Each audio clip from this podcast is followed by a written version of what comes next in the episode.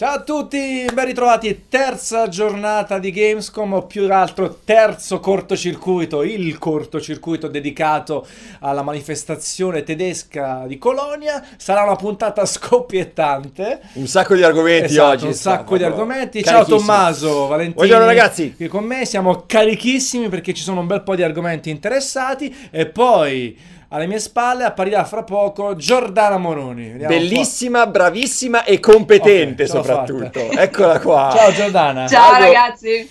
Ok, tutto bene? Tutto a posto? Sì. Sei Quanto carica? posto. quanto ci vuoi bene da 1 a 10 oggi? No, oggi, o- oggi è un 8. Oh, 8. 8. Allora si vede roba. che non ci sentiva nel fuori onda. Sì che vi sentivo, io sento tutto. Io Ok. sento e leggo sempre tutto. Giordana, che c'hai alle tue spalle in questo momento? Alle mie, alle mie spalle non c'è niente, però eh, so. stamattina, però stamattina è Sì. entrata una lucertola dalla, dalla finestra della mansarda ed è qua che passeggia. Ok. E ho paura che mi passi tipo sopra i piedi mentre sto parlando. Tu lo sai che le lucertole poi di solito saltano verso le facce delle persone per... Esatto, sì, come i facehugger. Non è un Esatto. coccodrillo, era un certo, voglio dire. No, diventa un coccodrillo Sì, so. dopo un po' di tempo. Che sta Albino. Sì, sì, sì, sì. Va bene, Va abbiamo bene. mangiato altri 7 minuti. No, no, allora lanciamo il sommario che è ancora più grande del solito, vi sa che l'ho visto prima. ecco, vedi, Ecco. adesso ha preso tutto lo schermo e la faccia di Giordana. Questi sono gli argomenti di cui parleremo nella giornata odierna. Si parte a cannone, eh, poi dopo no, c'è ancora la cosa interessante perché alle 5 scade l'embargo di Destiny. Destiny 2. Destiny 2, quindi noi proprio alla scadenza dell'embargo parleremo del gioco perché Tommaso è stato a Seattle, Seattle, Seattle, Seattle, esatto. pioveva? O era No, bellissime giornate. Bellissima giornata. Bellissime giornate. Te. E ha provato il gioco, ha carpito nuove informazioni, quindi ne parleremo proprio di primo pelo, eh, fresco e freschi Esatto, a partire dalle 5. dalle 5, quindi adesso possiamo soltanto dirvi che si chiama Destiny 2 il gioco. Tutto il resto è sotto embargo. Allora, partiamo da Super Mario Odyssey. Ieri avevamo anche il cappello, in realtà era più indicato oggi il cappello, la maglietta, però in realtà c'è stata la eh, dimostrazione di Nintendo sul gioco, quindi è stato annunciato un nuovo mondo, Luncheon, che diventa il mondo dei fornelli in italiano, quindi si chiama il mondo dei fornelli, prima ho letto il tweet di Nintendo Italia, quindi si chiamerà il mondo dei fornelli. Ehm, questo mondo dei fornelli che si aggiunge a quelli già presentati, quelli che si sono visti già in passato, eh, anche alcune dinamiche nuove, perché ovviamente ogni mondo introduce un'abilità differente, anche dei cappelli e altre tipologie di nemici, e quindi lancerei subito il servizio curato da Raffaele, doppiato da Marileda, e poi dopo cominciamo a discuterne amabilmente.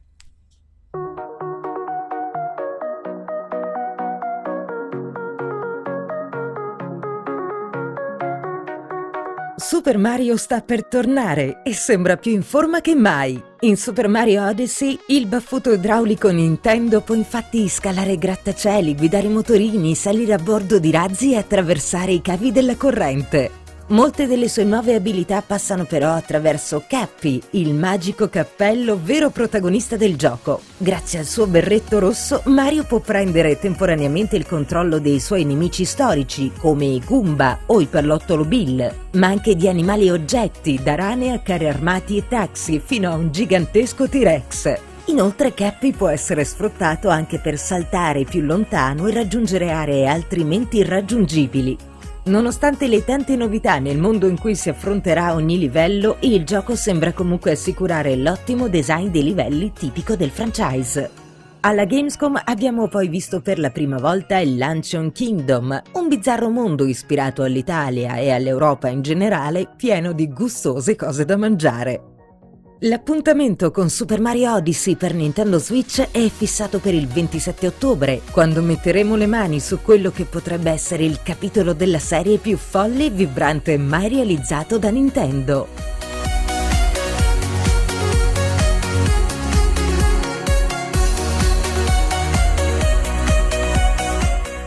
Allora, il regno dei fornelli, non il mondo dei fornelli nella versione italiana, questo regno ispirato soprattutto all'Italia. Il producer del gioco ehm, ha affermato di essersi ispirato soprattutto all'Italia e poi a un po' di cucine sparse per l'Europa, soprattutto. Non ha citato l'America, strano, che mangiano così bene, hanno questi piatti così belli, elaborati e salutari. Eh, quindi mh, un mondo che cambia completamente dal punto di vista visivo, eh, ispirato a, a, a vari tipi di cibi, ma anche proprio lo stile grafico è un po' cartunesco. Eh, qualcuno ha scritto anche in chat ieri Candy Crush Saga, sembra, perché è gommoso e altro. E introduce nuove dinamiche, nuovi nemici, la possibilità ad esempio di impossessarsi con Cappy, Cappy il cappellino, ehm, ad esempio delle bolle di lava, e quindi poter eh, rimbalzare sulla lava stessa e quindi raggiungere altre posizioni.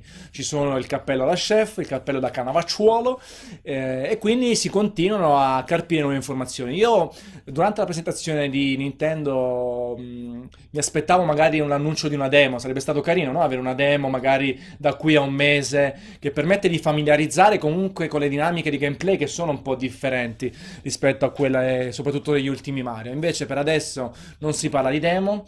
Secondo me ci sta alla grande una demo del gioco Sì, sì, per sì. far Ma vedere. anche perché Nintendo mi sembra che stia spingendo ultimamente su beta, demo. Sì, te- test eh, globali, soprattutto sui titoli multiplayer, e quindi lo stiamo vedendo proprio in questo momento. C'è anche un- il pentolone gigante in tutti gli ingredienti, carote, quindi comunque chiaramente in tema, proprio per dare diversità visiva al gioco, ma anche di gameplay. Fermo restando che poi le fondamenta, il cappello Cappy e il sistema di controllo sono identiche in tutti, ehm, in tutti i mondi. Altra cosa, Odyssey è la navice- la nave di Mario, la nave che permette di muoversi tra i mondi. Non esiste più il castello di Bowser dove andare a cercare la principessa Peach, bensì bisogna rincorrerlo per tutto il mondo grazie a questa na- navicella spaziale, stavo dicendo, esagerato, e- che si chiama Odyssey, e quindi muoversi eh, alla ricerca di Bowser. Giordano, allora ci crediamo un titolo da 10?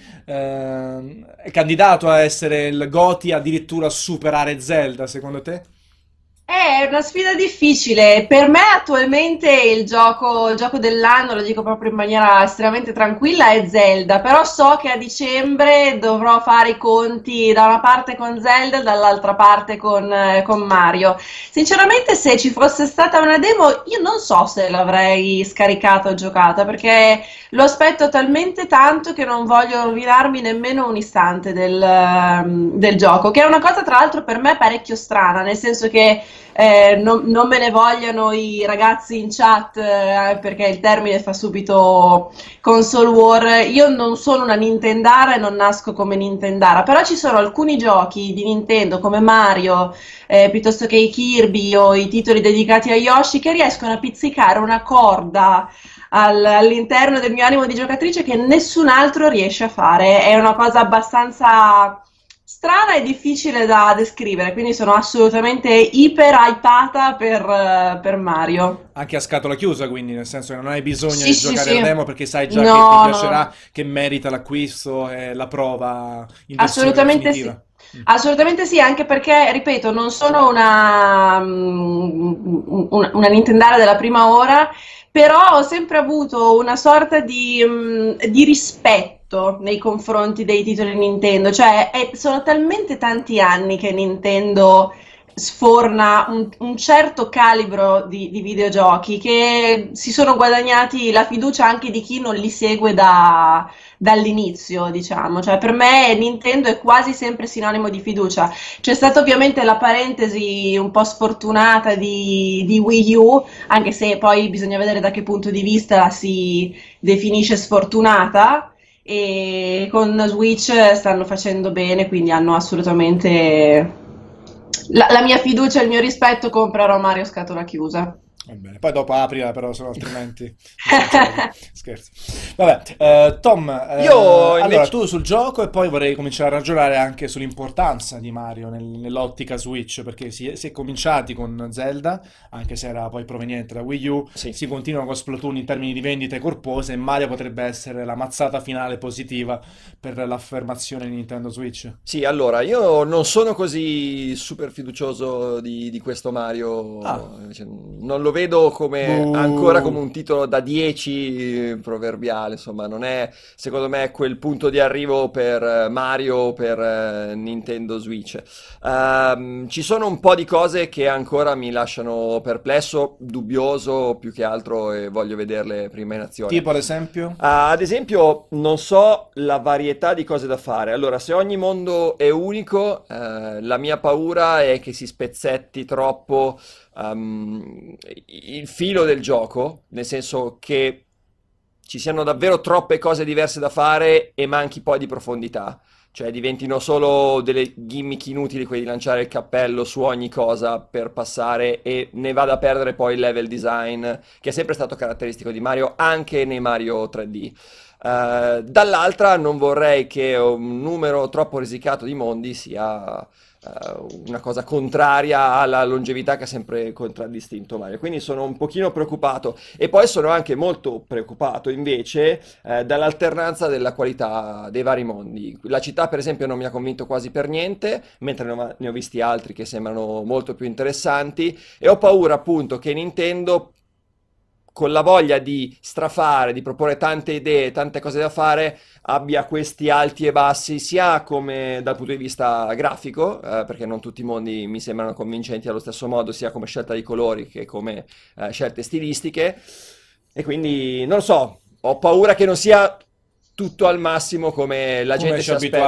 Nintendo Esatto, esatto. con- Quella è un pochino la mia paura. Cioè, di- dici che potrebbe essere un po' come, tra tante virgolette, il Sunshine, che comunque è sempre stato un bel gioco, ma Sì, comunque ha esatto. dimostrato delle falle. Tra le altre cose, il Sunshine concettualmente, eh, anzi, Odyssey concettualmente segue la falsariga di Sunshine, nel senso arriva un oggetto, arriva un qualcosa che diventa protagonista dell'avventura insieme a Mario.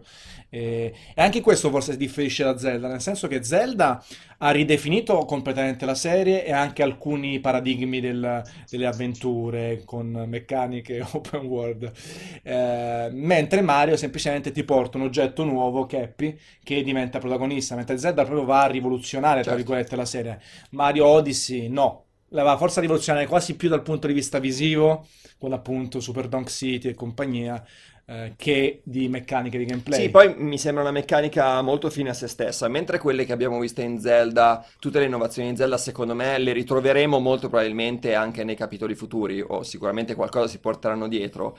Cappy mi sembra una cosa aggiunta per questo Super Mario che poi potrebbe in teoria Scomparire. scomparire senza che nessuno ne senta la mancanza, cioè è stata una cosa di quel Super Mario che poi Cioè, è quindi stata... Zelda ha messo le basi anche co- per, per i futuri capitoli. esatto. Mentre Mario è un capitolo È un capitolo, con, con magari Cappy. sarà un ottimo capitolo, un eccellente capitolo che poi però Magari potrebbe- faranno un secondo capitolo come Galaxy, no? Che ha Esatto, introdotto quelle meccaniche, però poi basta, si va oltre. Mentre. Zelda magari altri dieci capitoli partono da quelle fondamenta e si espandono, si migliorano, ovviamente. Quindi diciamo che secondo te ehm, il GOTY, se mai sarà Zelda, non è a rischio di ma- cioè, causa Mario, ecco. No, e poi mi sembra Zelda un- comunque un prodotto più completo, Ok. Mm, anche dal punto di vista tecnico e di meccaniche aggiunte, nuove, cioè ha fatto vedere cose che i videogiochi hanno fatto fatica a mostrare. Questo Mario magari avrà idee nuove, idee belle, Sarà bello, però divertente, non, piacevole. non lo vedo come una cosa rivoluzionaria tanto quanto è stata Zelda quest'anno, quindi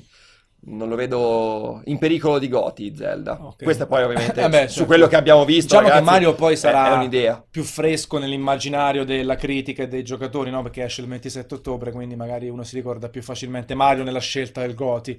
Eh, però allora io sono come Giordana da comprare assolutamente a scatola chiusa perché sono eccitato tantissimo. Però effettivamente se vuoi farne un discorso razionale eh, di impatto, importanza, Zelda probabilmente nel mondo dei videogiochi, nel mondo nel contesto della serie ha un impatto maggiore forse di Super Mario Odyssey.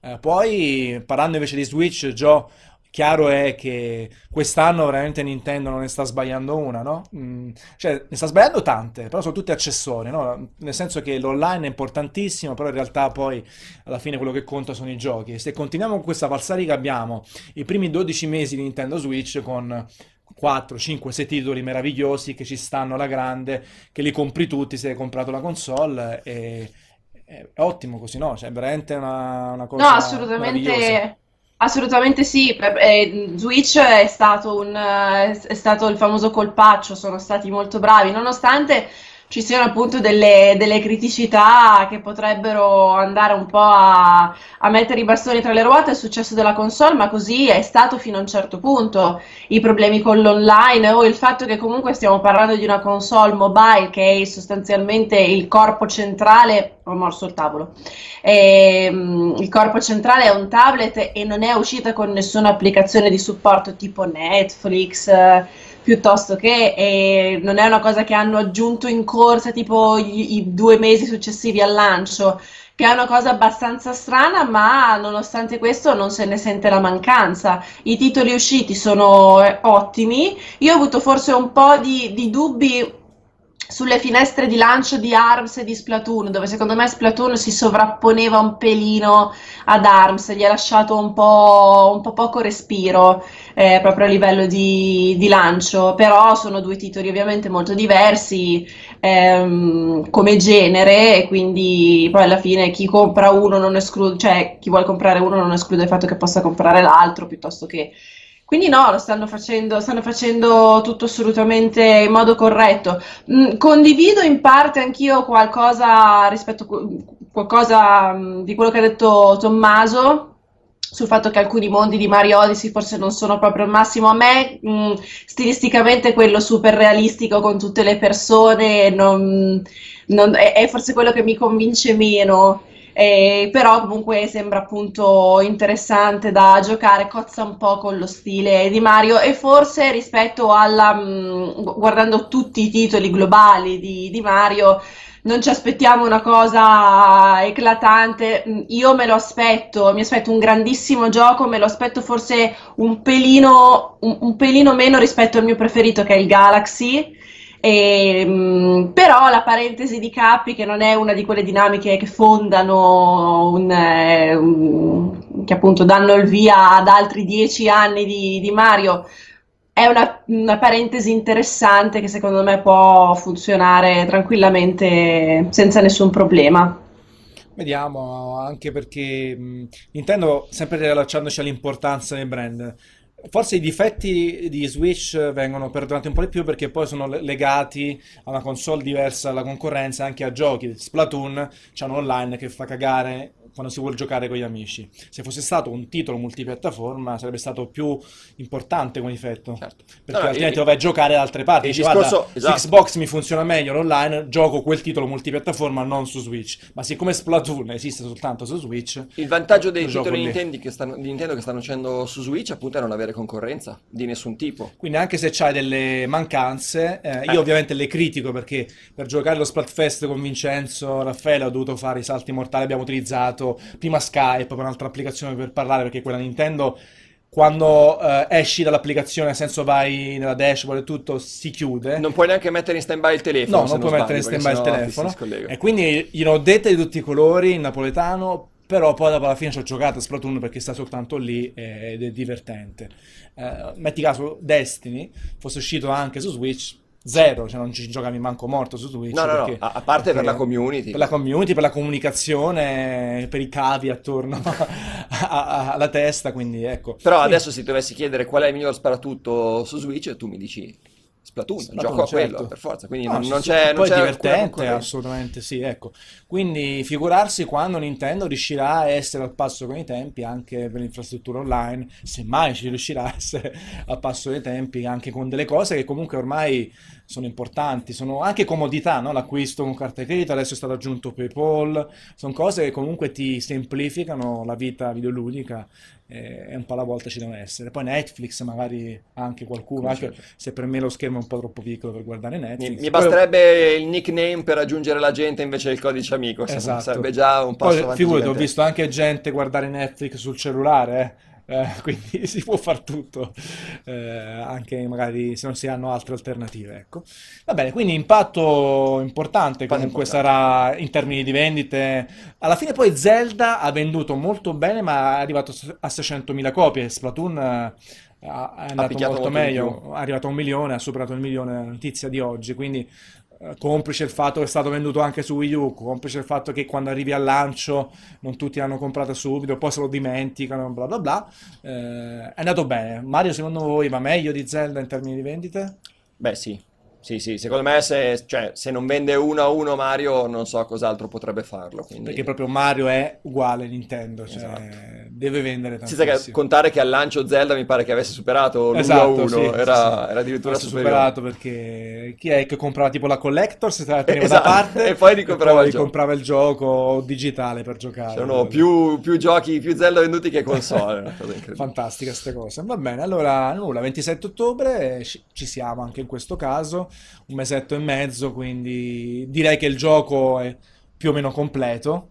eh, al di là degli annunci che devono ancora essere fatti su qualche mondo aggiuntivo o il resto, però direi che quello è il gioco che avete visto, bello, piacevole, 60 fps, importantissimo per Mario, che, che va a 60 fps. Eh, c'è stata anche un'analisi, se non sbaglio, di Digital Foundry che controllava, c'era qualche calo, ma nulla di particolare, quindi aspettiamo con grande gioia il titolo e speriamo che, che sia veramente un titolo comunque meraviglioso, al di là di tutto, perché comunque Mario deve essere sempre, si parte sempre dal 9 a salire, quindi Esatto. Ma guarda, sta- stavo Mario anche- sotto al 9 fa, è un evento storico Sì. forse.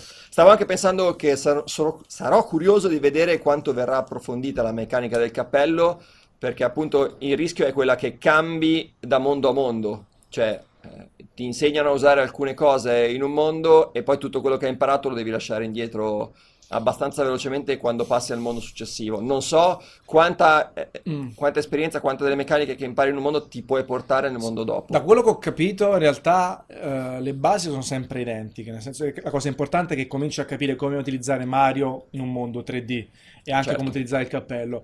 Secondo me hanno introdotto la varietà nei nemici, nel senso che ehm, ehm, appunto le bolle di lava le utilizzi soltanto nel, nel- nel regno dei fornelli. È quello che dico, è una meccanica Eh. che poi lascerai indietro. Lasci lì, però là secondo me è per la varietà, non farti fare sempre che prendi il, il razzo e vai in giro così, quindi per cambiarti l'utilizzo del cappello, perché sennò altrimenti diventa Però sempre capisci tutto. che mettendo una meccanica nuova o diverse meccaniche nuove per ogni mondo saranno sempre meccaniche molto semplici perché il giocatore Certo. non ha tempo poi per impararle e portarle e Oppure sì, si paura. innamora di quella meccanica e poi la deve lasciare. Eh, esatto, quella lì è un po', un po' la mia paura, il mio, il mio tarlo per adesso che mi dice... Ricordiamoci sempre che è un platform comunque, quindi spero e credo che ci siano anche proprio delle sezioni in cui devi essere bravo a saltare e basta, no? Farti il classico Mario in cui la precisione pixel perfect del, del Magari qualche salto. sezione in 2D nel mondo bella 2D. corposa che ti permette di... Vediamo, cioè, boh, Nintendo difficilmente ha sbagliato con Mario.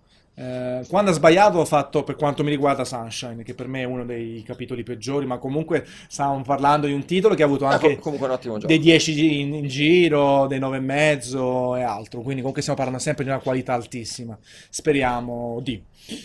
Passiamo a Microsoft, due nuove IP. eh, Che Giordana è super contenta tra l'altro Esatto. parlare. Abbiamo da parlare di Cuphead da un lato e Sea of Thieves dall'altro, perché comunque sono due IP inedite, due titoli, due brand nuovi, anche se ben conosciuti oramai perché Cuphead è stato rimandato più volte, Sea of Thieves l'abbiamo visto in più occasioni, quindi lo- li conosciamo abbastanza. Quindi abbiamo un servizio, innanzitutto curato proprio da Giordana, eh, lo lanciamo sempre con Marileda e le sue meravigliose pronunce.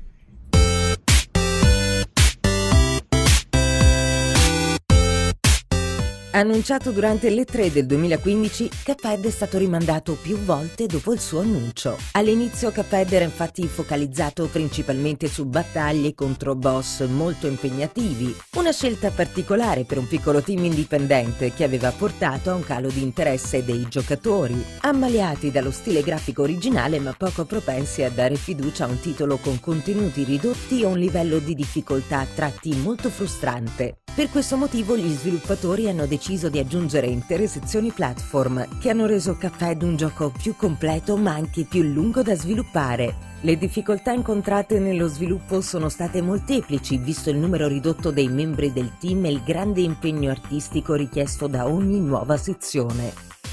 Dopo una lunga attesa è quindi un sollievo constatare che il gioco è pronto per la pubblicazione prevista per il prossimo 29 settembre su PC e Xbox One.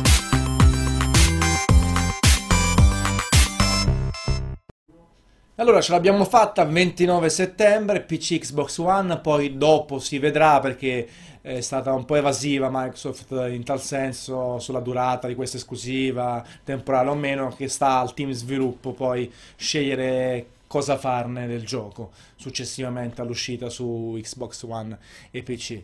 Cuphead che quindi conferma avere anche sezioni a scorrimento, eh, i boss che poi sono stati i primi a essere mostrati tantissimo tempo fa, eh, insieme a questo stile grafico che ricorda un po' i cartoni animati degli anni 30, 30 soprattutto. anni 30. Eh, e quindi mantiene intatto il, ehm, la bellezza estetica, artistica, visiva eh, e ad- aggiunge un po' di ciccia al, al gameplay, anche un livello di sfida piuttosto elevato, come ci diceva anche ieri Vincenzo nel collegamento. Giordano, allora rimane il tuo titolo meraviglioso Kawaii? Aspetta. Aspetta, aspetta, aspetta. Vai, Mi sentite? vai. Sì. Ok, Ehm, io lo aspetto tanto Cuphead, Eh, sono una di quelle che inizialmente quando ha scoperto che c'erano solo delle fasi prettamente dedicate ai boss, eh, ha perso un po' dell'entusiasmo iniziale, perché ovviamente Cuphead cattura principalmente per il, eh, il colorito lato artistico e tra l'altro tu- tutto quello che è stato fatto per Cuphead è stato disegnato a mano che per me è una cosa, cioè sembra quasi un gioco artigianale, lo definirei. È estremamente bello e sono contenta dell'aggiunta delle sezioni platform, anche, per me, anche perché a me i, pia- i platform 2D piacciono davvero tanto. Ehm, quindi sì, sono assolutamente convinta, sono contenta che alla fine, dopo mille peripezie, gli sviluppatori siano riusciti a, eh, siano riusciti ad arrivare in fondo a questa epopea, anche perché mh, c'è stato, non mi ricordo più quanto tempo fa, un'intervista eh, dove gli sviluppatori, che sono principalmente due fratelli, a cui poi si sono aggiunte tutta un'altra serie di persone, Fratelli, ehm, parenti. Ehm, hanno detto che hanno tipo ipotecato per la seconda volta la casa, hanno lasciato il loro lavoro per dedicarsi H24 al gioco, quindi sono, sono contenta di vedere il eh, prodotto finito. Gente disperata. Se dovessero fare un Indie The Movie 2, mi aspetto di vederli assolutamente all'interno del, del film. A me Cuphead è sempre ricordato in spirito un po' Ori, nel senso che è un, un 2D, un gioco 2D a scorrimento con una grande sperimentazione artistica ehm, eh, a monte, che però nasconde un, un cuore, un'anima estremamente hardcore. E, e questo mi piace molto, quindi sono fiduciosa e lo attendo. Sì, speriamo che non sia estremamente frustrante, anche se poi le, No. le, come dire, le impressioni vanno verso quella direzione, anche se ha detto Vincenzo No, che, che l'avevano era un pochino semplificato, sì. semplificato, rimane sempre un gioco difficile, però un po' più semplificato, eh, e comunque le sezioni con i boss rimangono quelle eh, più iconiche comunque dalle prove, perché ovviamente hanno fatto la fortuna del titolo. E io, prima di chiederti una cosa anche a te, Tommaso, faccio l'appello, nel senso, allora... Questa è un'esclusiva in pratica console eh, che deve essere supportata secondo me, a parte che conosciamo la storia dei fratelli che si sono ipotecati la casa, però è un gioco che va supportato, quindi mi riferisco anche ai stessi fanboy boxari che difendono la spada tratta le dichiarazioni di Grimm. Se poi non coprono... Se non comprate sto gioco, poi dopo allora siete duri di coccio. Quindi va supportato, avrà un prezzo, non so se è esattamente se 20, una roba del genere o di più. Non lo so sul prezzo, 40, secondo me una sarà roba- intorno ai 29. 29, sarà Vabbè, per qui, quindi è un gioco che va supportato, ovviamente magari aspettate anche le recensioni che poi sia un gioco da 4 non va supportato perché eh, ci dispiace per i fratelli, però se poi il gioco non vale proprio, allora a quel punto che dici 19 Jacopo? forse, dice Jacopo. 19, quindi 20 euro. Quindi mi raccomando, non tenetelo sotto il radar. Magari su PC si trova anche, no, sempre 19 oppure 15 magari per la questione royalties e roba così. Tu sei più cattivo, sei più cinico, Tommaso, oppure... No, no, no, no, su questo gioco assolutamente no, perché mi piace tantissimo lo stile e sono assolutamente rapito da, da Cuphead. Eh, però aveva ragione anche Cornelius eh, dalla chat eh, che, che diceva che Microsoft è schizofrenica. Presenta una console dove eh, le, le statistiche della console puntano tutto sulla potenza grafica, sui frame, eccetera, e poi si presenta con Cuphead e Sea of Thieves, che sono due giochi dove il divertimento a farlo da padrone, lo stile grafico e la la qualità grafica in sé conta molto poco. Questo G- uh, Cuphead andrebbe benissimo su Switch. Sì, esempio, esatto, titolo- esatto, questo è un titolo chiaramente che anche su Switch potrebbe Però dire la questo sua tranquillamente. sono tro- ritrovati adesso al lancio di Xbox One X perché è stato rimandato più volte. Non è che è una strategia, ecco. Ecco, su questo mh, ne parleremo poi quando uscirà e vedremo l'effetto negativo che avrà eventualmente sulle vendite. Secondo me se il gioco sarà un flop, cosa che non auguriamo ai due fratelli ormai disperati, Che ci stanno a cuore che adesso. ormai ci stanno a cuore, grazie a Joe per averci fatto dire questo senso di colpa infinito. La colpa sarà molto probabilmente non dovuta tanto al gioco quanto al, all'esserselo bruciato in tre anni, perché alla fine l'hanno annunciato tre anni fa che doveva uscire, sembrava da lì a pochissimo, e poi è stato trascinato per tutte le tre, per tutte le Gamescom. Anche alla Games Week l'abbiamo visto. Alla Games, insomma, l'hanno portato veramente dappertutto e secondo me hanno fatto vedere troppo di questo gioco. Invece di creare hype per un titolo che sembrava interessante, hanno mostrato troppe volte il gioco facendo perdere interesse ai giocatori che, che si dicevano, ma cavolo, ancora questo titolo, sappiamo che c'è, non ce lo proponete l'ennesima volta come esclusiva gigante di questa console. Poi più che altro è chiaramente un gioco di nicchia perché appartiene a un genere ba- ehm, di nicchia ma anche a livello estetico. Se poi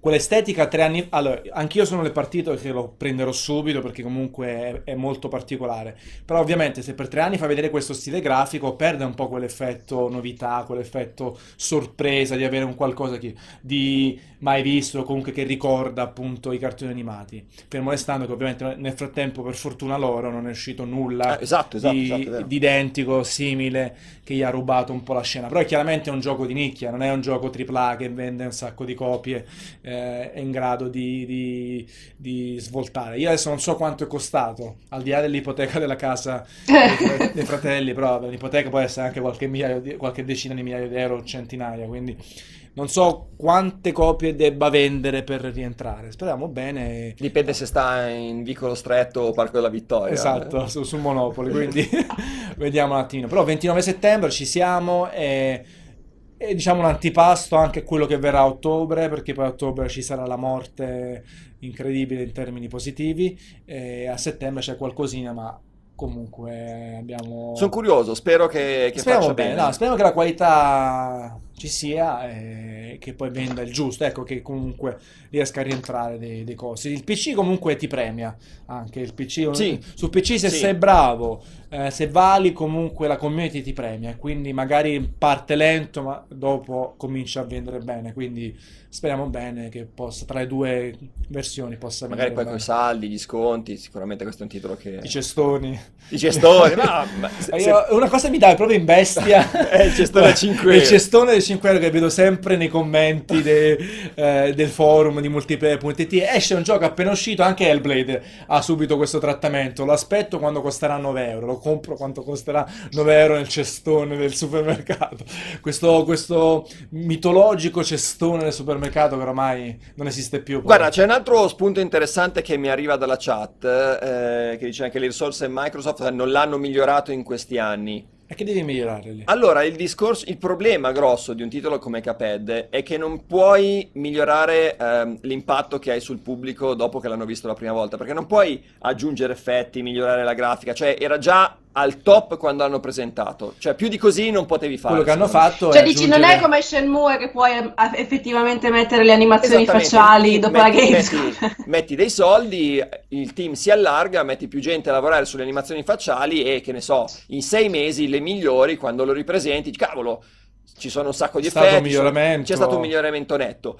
Questo non puoi farci percepire invece su un gioco come Cuphead. Puoi metterci dei soldi, puoi allargare i livelli, aggiungere quello le che hanno fatto sono i contenuti però poi il responso del pubblico è sì, però è uguale a quello di tre Eh, anni qui, fa. la- qui ci sono le rane, lì ci sta il, il granchio. L'aereo. Però comunque l'effetto, l'impatto grafico rimane identico. Perché quello stile è bellissimo, le animazioni erano così in pratica già quando è stato annunciato. Shenmue, eh, che è anche un gioco 3D, ti può sparare una nuova ambientazione meravigliosa, ci metti l'impianto di illuminazione ad hoc e lì Eh, ti sembra dicendo. nuovo, Sì, ti sì, sì, sembra qualcosa in più Cioè, puoi far vedere passato. i passi avanti che fa la produzione, capisci? Esatto, Cuphead Eh, no, quindi Cuphead no. No, però il gioco c'è, eh, sappiamo che esce il 29 settembre, quindi siamo pronti ad accoglierlo, a giocarlo, siamo curiosi anche di vedere quante sezioni a scorrimento ci saranno, quanti boss, eh, quanto sarà divertente. E quanto sarà difficile. Difficile, esatto. Lì è sempre, nei videogiochi, è sempre questi- questa tipologia, è sempre il bilanciamento a fare la padrone, quel senso di soddisfazione che ha fatto anche la fortuna dei Souls, no?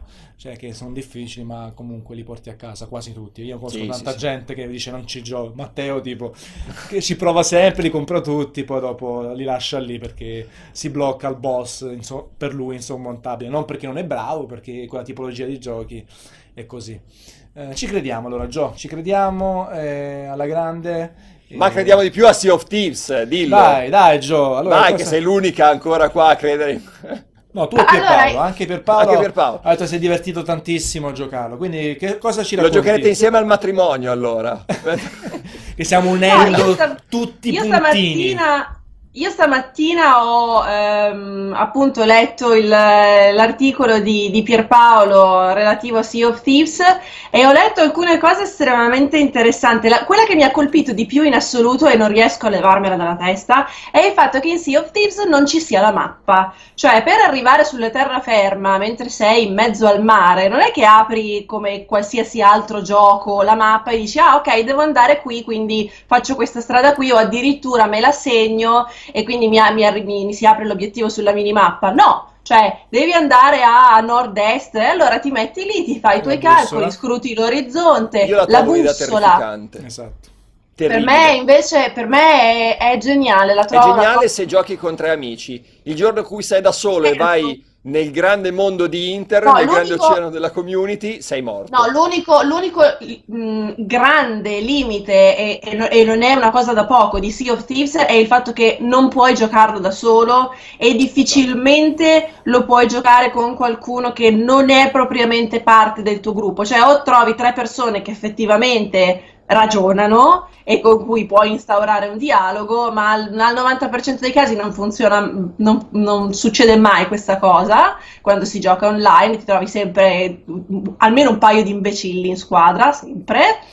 Eh, ovviamente, 50%. poi No, ovviamente- Mi sa che questo è un ricordo di Giordana avvelenato che gli è balenato adesso davanti agli occhi. L'ho vista No, incattivita. io, no, allora di- dipende dai punti di vista, cioè nel senso io mi sono sempre, non, non persone eh, incapaci, proprio con cui non riesci a, a farti capire, cioè se io ti dico vai a destra e tu vai a sinistra, vuol dire che non ci stiamo capendo e tu non stai facendo lo sforzo di capire, non c'è comunicazione, ecco. Ehm, appunto, il grande limite di Sea of Thieves è questo e non è una cosa da poco. No, esatto, Eh, però nel momento in cui trovi il- appunto la, la- la possibilità di giocarlo con delle persone eh, che magari hanno anche un po' proprio, cioè ti, ti trovi la tua ciurma, allora secondo me cioè, diventa un gioco veramente, veramente interessante, perché a quel punto sei prima di tutto costretto a guardare quello che succede intorno a te, perché ritorniamo un po' al discorso della mappa che facevamo l'altro giorno.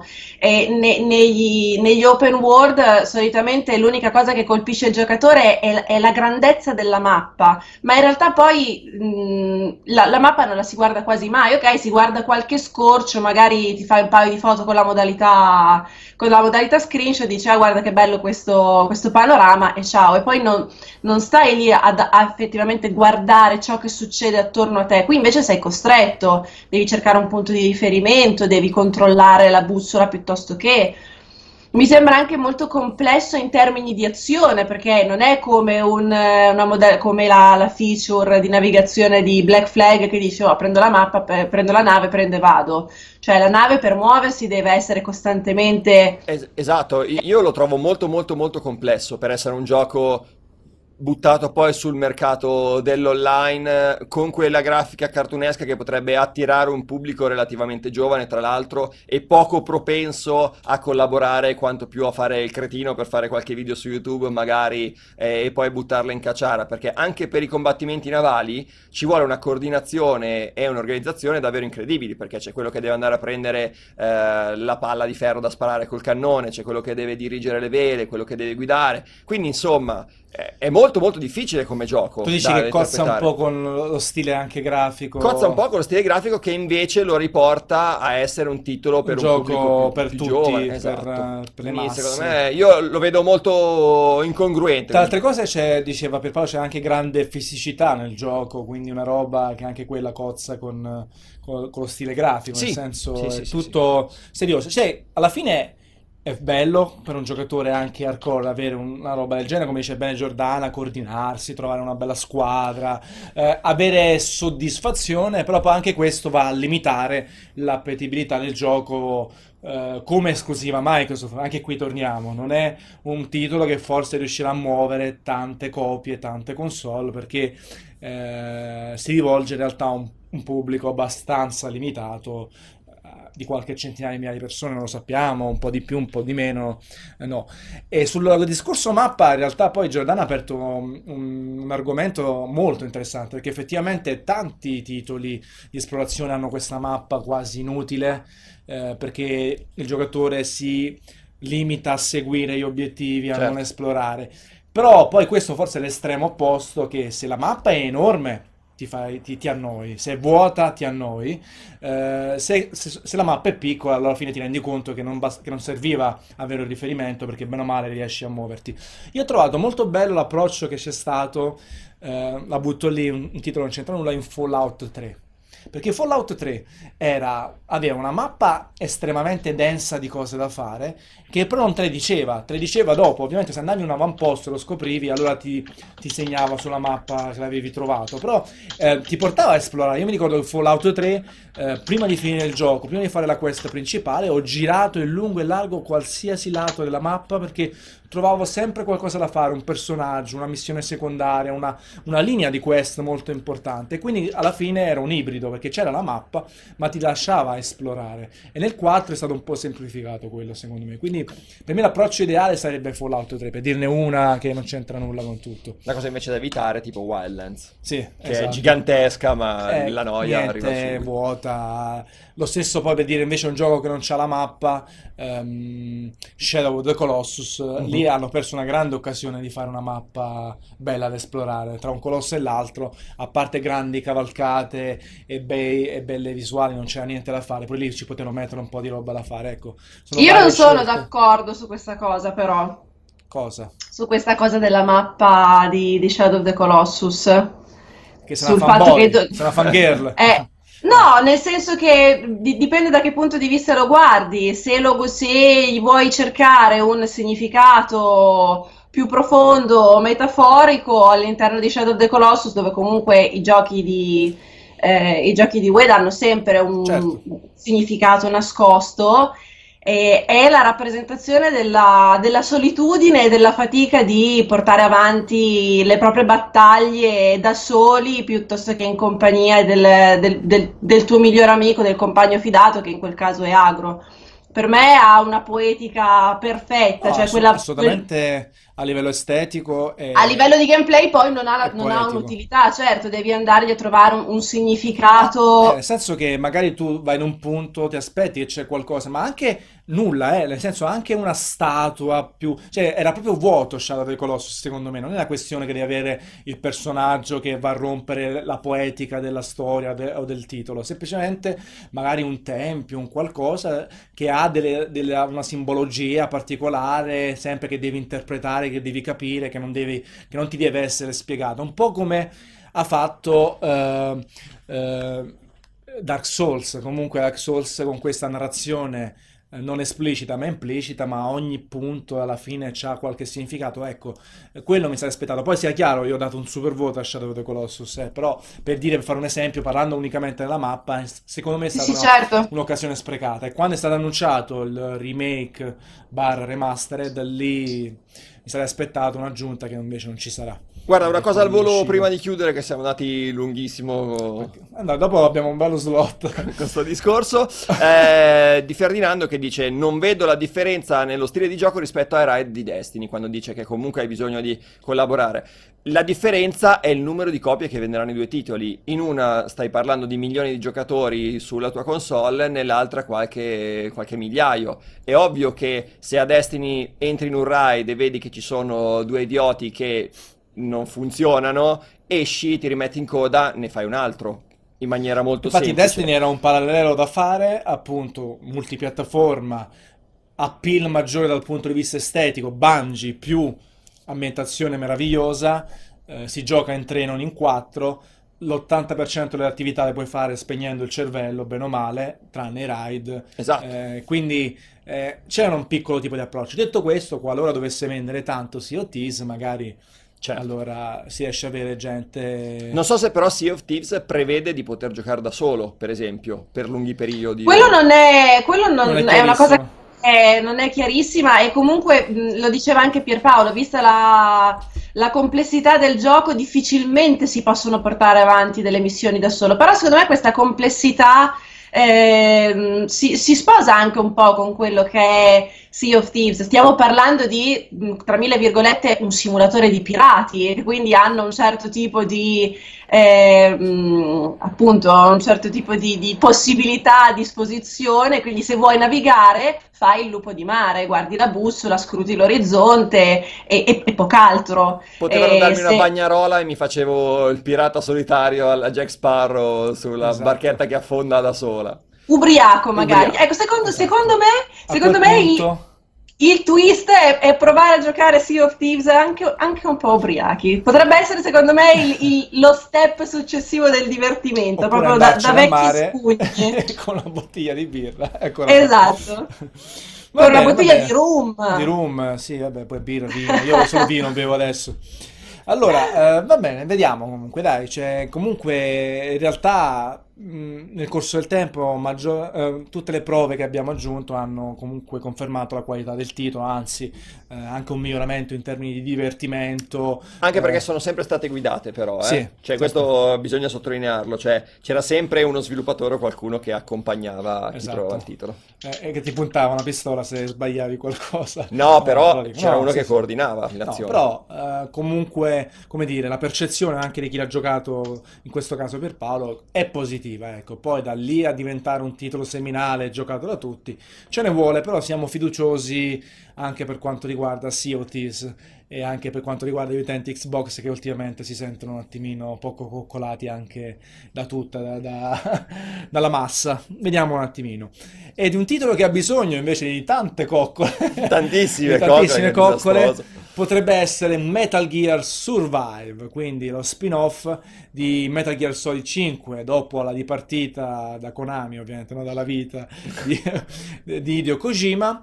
Abbiamo questo titolo che appunto la butta sul multigiocatore sia competitivo che cooperativo, ehm, col motore grafico, con gli asset di Metal Gear Solid 5, ovviamente aggiun- con alcune aggiunte da parte di Konami. Quindi godiamoci innanzitutto il servizio curato da Giordana, doppiato da Maria da Maggi e poi ne discutiamo.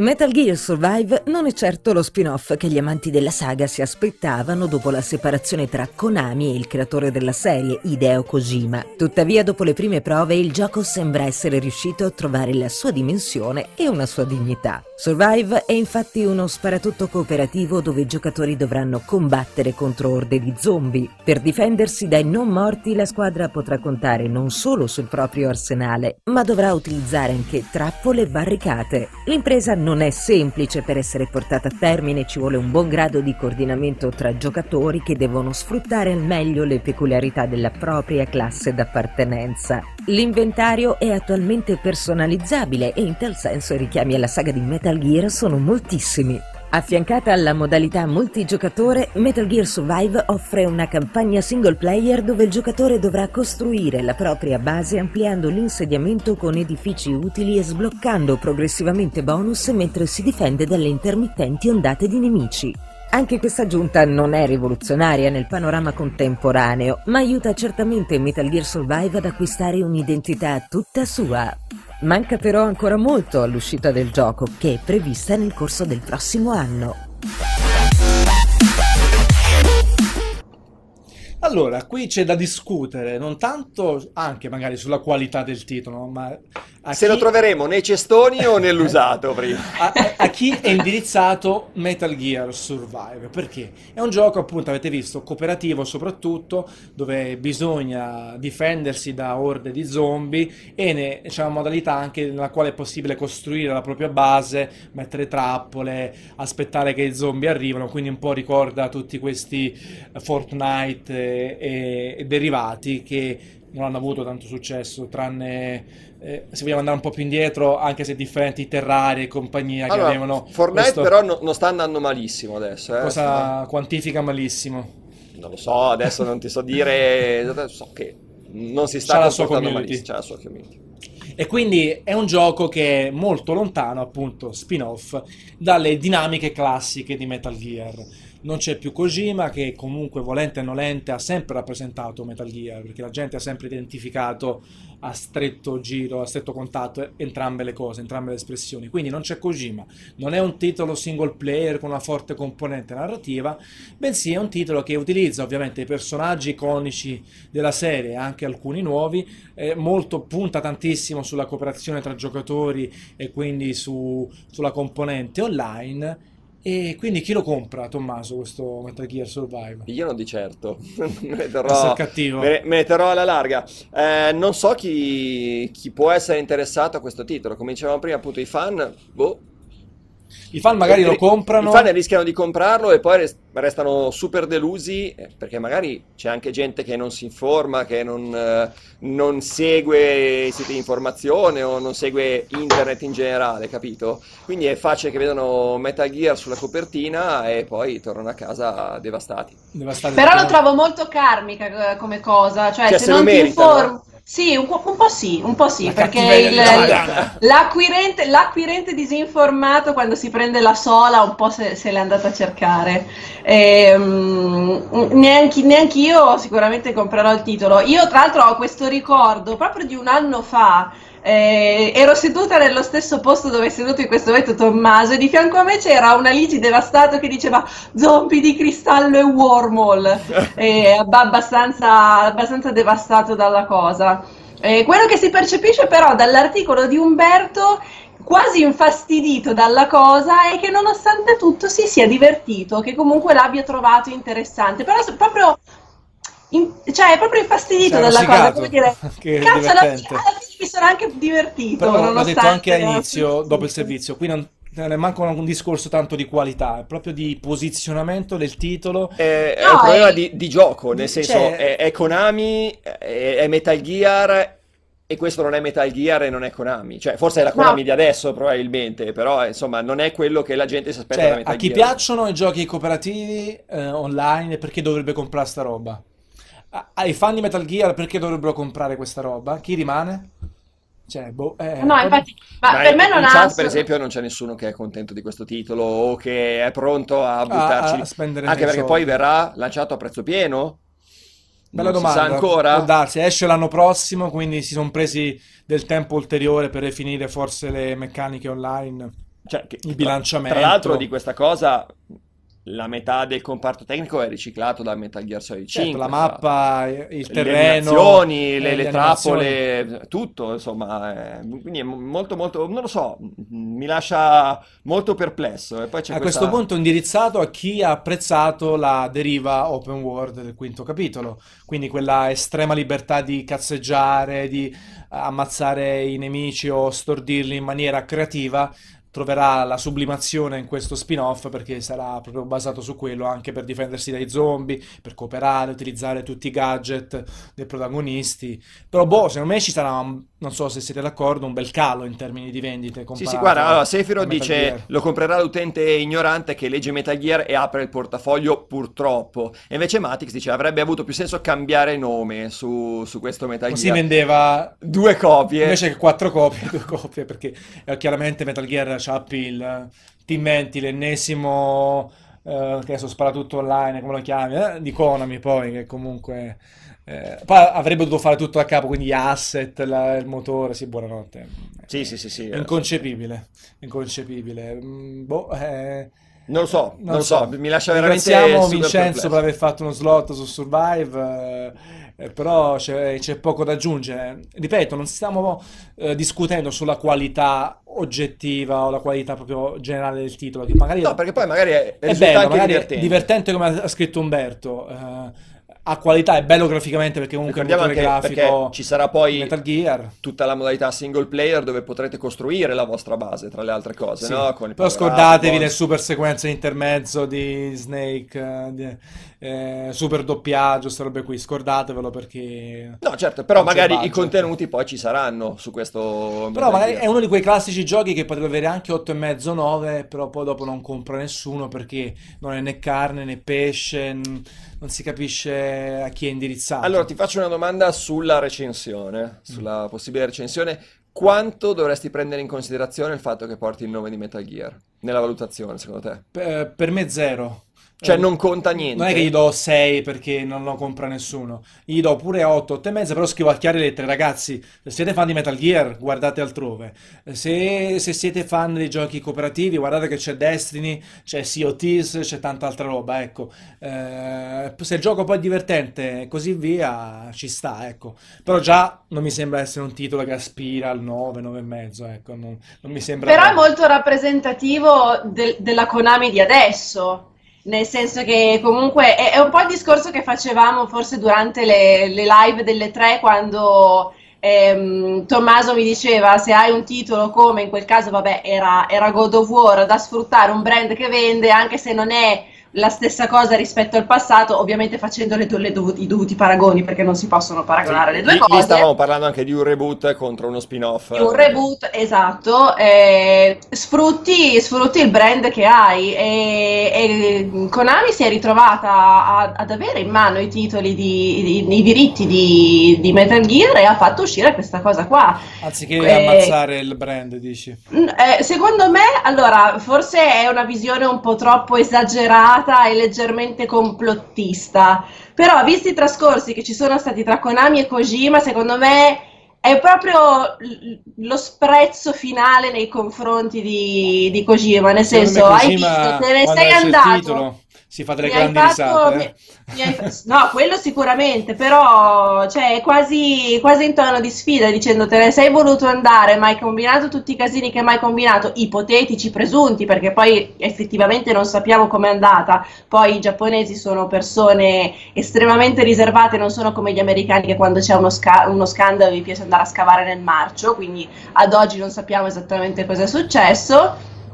Quindi guarda che cosa mi hai lasciato nelle mani, guarda come ho ridotto il tuo, il tuo gioco, nel, nel- nel bene e nel male. Hai capito? Anche Ma Guarda, perché- guarda, Sono soldi, eh. esatto, non credo che Konami sia più interessata a far fare No, brutta figura senso, al brand no. di... di Attenzione, non, non- non guarda come faccio far brutta figura al tuo brand, dicendo eh, il il senso è perché io sono convinta che Konami ci creda in questa cosa, altrimenti non l'avrebbe prodotto. eh. Guarda che cosa faccio, guarda come utilizzo il tuo gioco a mio uso e consumo personale e lo tratto come voglio perché tanto tu non puoi fare niente. No, secondo me Konami, Konami è estremamente convinta di quello che sta facendo e questo è anche eh, ra- rappresentativo di, di quanto la società stia completamente deragliando. Adesso Konami è Pro Evolution Soccer, soprattutto Che in- comunque è messo sotto da sì, FIFA. in perché America vorrei- Latina. In America Latina va molto molto bene, un po' in Europa vende, in America zero, in Giappone anche discretamente e tutta la sezione sale giochi, Pacinque, altre, c'ha delle cose in Giappone comunque Konami che porta avanti.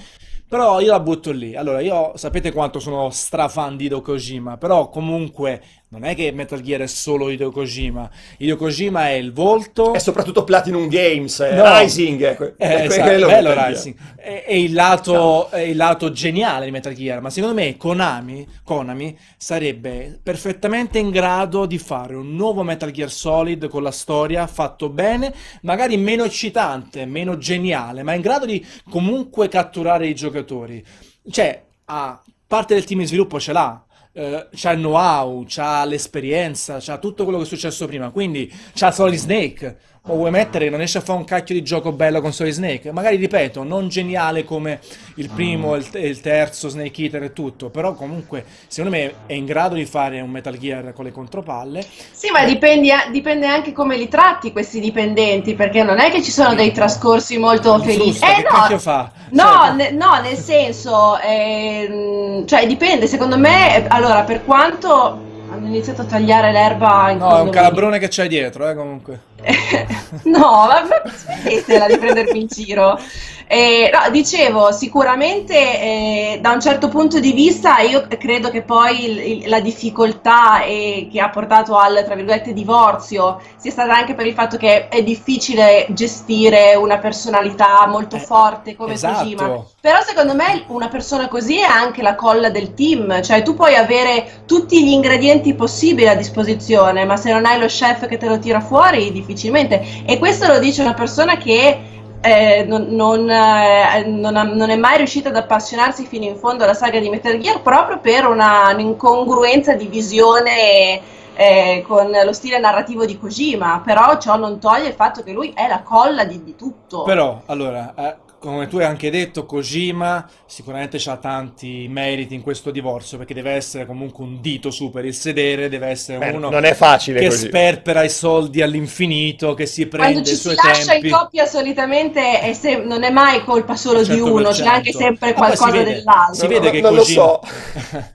si vede che vabbè c'è tanti casi estremi caro Tommaso però eh, si vede che Kojima è uno che cazzeggia che, che, che, si mette a fare cose a fare i trailer anziché perdere tempo sullo sviluppo è un po' come anche Yamauchi Yamauchi infatti per me non so come sia stato ancora cacciato a calci su per il sedere anche da, da Sony evidentemente sono più a stretto rapporto però è chiaro che Kojima abbia dei demeriti è chiaro che sia il collante però il primo collante secondo me nello sviluppo dei videogiochi senza andare troppo per i romani romantico, sono mm. i soldi. Se, se, se, se Konami paga i suoi dipendenti bene, comunque lo fanno il gioco.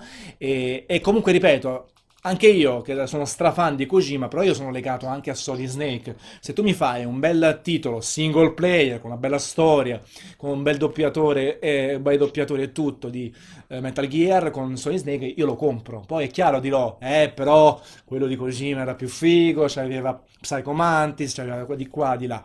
Però comunque c'hai ancora un personaggio e un mondo di gioco incredibile. Allora, rimboccati le mani, non lo farò uscire l'anno dopo Kojima, piati 3-4 anni e fai uscire un cavolo di Metal Gear Solid nuovo fatto bene. Lo puoi fare anche se non c'è più Kojima. Ecco, magari Survive serve come mm, riempitivo perché comunque Konami non c'ha tanti brand da buttare sul mercato. Però, secondo me è un peccato se Metal Gear muore. E sono fan di Kojima. Ecco. Va bene, chiudiamo, ciao, ce ne andiamo, tutti zitti e via. Dai, allora, è scaduto l'embargo di Destiny scaduto 2. l'embargo di Destiny 2, ragazzi. Allora, lanciamo subito il um, servizio che ha curato purtroppo, no scherzo, Raffaele, eh, doppiato la Marileda, e poi abbiamo qui la persona lì, lì, che è stata a Seattle, come abbiamo detto a inizio trasmissione, che ha provato il single persona, player. il single player di Destiny 2, quindi vai col servizio. Fin da prima dell'annuncio ufficiale, Destiny 2 è stato uno degli argomenti più dibattuti in rete, sia tra i fan più sfegatati, sia tra quelli che magari hanno deciso di lasciare il primo capitolo per qualche motivo in particolare. In questo secondo episodio si evidenzia infatti un maggior focus nell'abbracciare il maggior numero di giocatori possibili, prima di tutto coloro che sono rimasti delusi dal supporto giocatore singolo del primo capitolo, che in Destiny 2 troveranno tanti contenuti ad aspettarli, sia attraverso la campagna principale, sia attraverso tante attività secondarie di tipo narrativo. Si rivolge poi verso l'enorme community PC tramite la strettissima collaborazione con Blizzard che gestirà la pubblicazione sul proprio negozio virtuale di un brand nato come esclusiva console. Il sistema di combattimento sembra essere rimasto lo stesso del primo capitolo, ma il tutto è vivacizzato da una grande mole di attività. Anche le aree di gioco sono molto estese. Grazie a una grande cura per i dettagli, ogni zona appare diversa e riesce a non annoiare lo sguardo dei giocatori. Alla zona da seconda guerra mondiale di partenza si affiancano infatti sezioni di più ampio respiro dove la civiltà lascia spazio alla natura, con ampie foreste di conifere e panorami davvero mozzafiato. L'uscita di Destiny 2 è prevista per il 6 settembre su PC, PlayStation 4 e Xbox One.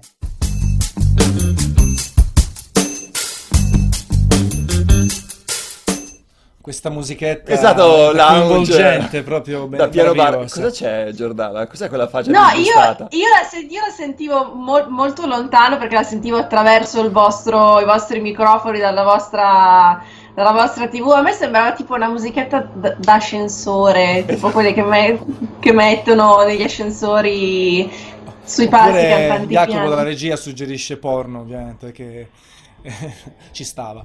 Vabbè, 6 settembre, quindi ci 6 siamo. settembre su console, su console dietro l'angolo e un po' poi dopo su PC. su PC. Allora, le due novità appunto sono quelle della versione PC, eh, che ovviamente non... Non abbiamo avuto modo di provarla, tra l'altro, neanche quindi- a Seattle, ma abbiamo qualche novità in serbo. Vi ricordiamo che però la versione PC girerà a 60 frame per Esatto, secondo quindi senza in 4K. restrizioni, 60 fps, eh, si creerà una nuova community anche su PC, verrà veicolato il gioco attraverso Battle.net, quindi Blizzard, con questo bel accordo. Sì, Eh, Battle.net che non esiste più, che si chiamerà Sì. Blizzard, Blizzard, ba- Blizzard ba- Battle.net, perché Sì, poi eh, Blizzard sono tornati Battle.net. indietro sui Esatto, loro passi fare un è- paio di settimane È troppo fa. conosciuto Battle.net per toglierlo completamente, quindi non si va su Steam, l'accordo è con Blizzard, perché forse gli piace avere anche quella, quell'alone un po' elitario, no? Perché Battle.net è più elitario di Steam. Sì, beh, poi ricordiamo che comunque. Battle.net è di Activision, eh, Esatto, c'è, ehm, esatto, eh, quindi possiamo girarci intorno quanto vogliamo, esatto, ma poi è arrivata anche, dai dai, buttalo lì.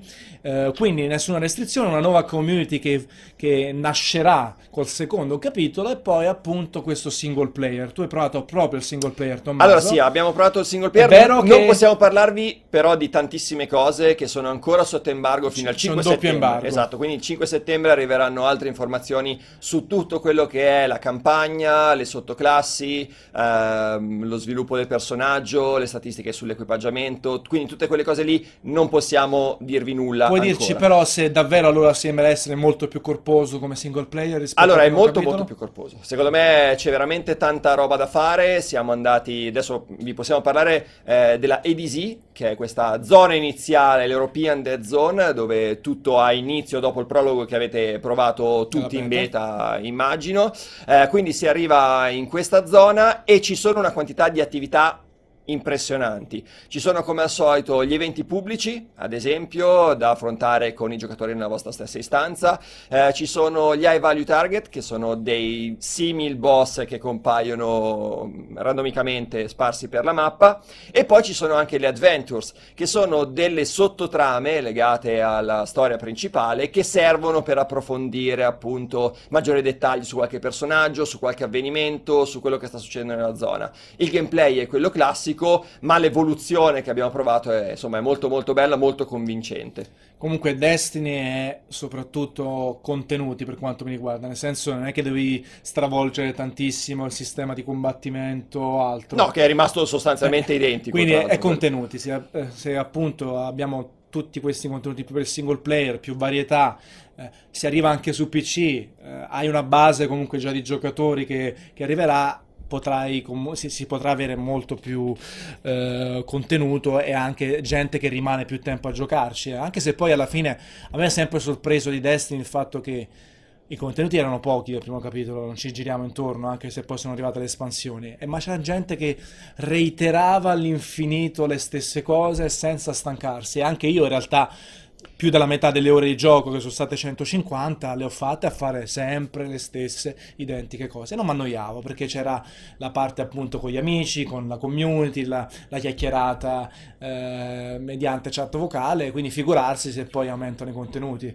Allora, ehm, volevo rispondere subito a una polemica che c'è in chat Su Destiny? su Destiny, che ovviamente in tanti dicono è uguale al primo. In realtà Destiny 2 non è uguale al primo, è un'evoluzione del primo, cioè non è un completo nuovo capitolo, è un'evoluzione di quello che è il progetto di Bungie, eh, di quel progetto che è nato con Destiny 1, che passa da Destiny 2 e che poi si concluderà con eh, Destiny 3, la trilogia avrà una sua conclusione come da progetto. Quindi ci sono tutte le meccaniche di Destiny 1, ci sono tutte le cose che non andavano bene nel primo capitolo che sono migliorate attraverso dei Tekken King e le diverse espansioni, eh, portate su un nuovo universo, un nuovo mondo, un nuovo modo di raccontare le cose, insomma, che dovrebbe dare maggior sostanza al titolo. Per quello che mi riguarda, questo Destiny potrebbe piacere molto di più ai nuovi giocatori uh, rispetto a quanto piacerà ai vecchi appassionati. Perché comunque dici che c'è un senso di déjà vu al di là dei contenuti inediti. C'è, quindi... c'è un senso di déjà vu. Se, cioè, se avete se già giocato, giocato, già tanto... se avete già giocato tanto a Destiny, oh, se siete fan lo giocherete comunque volentieri perché immagino che il fan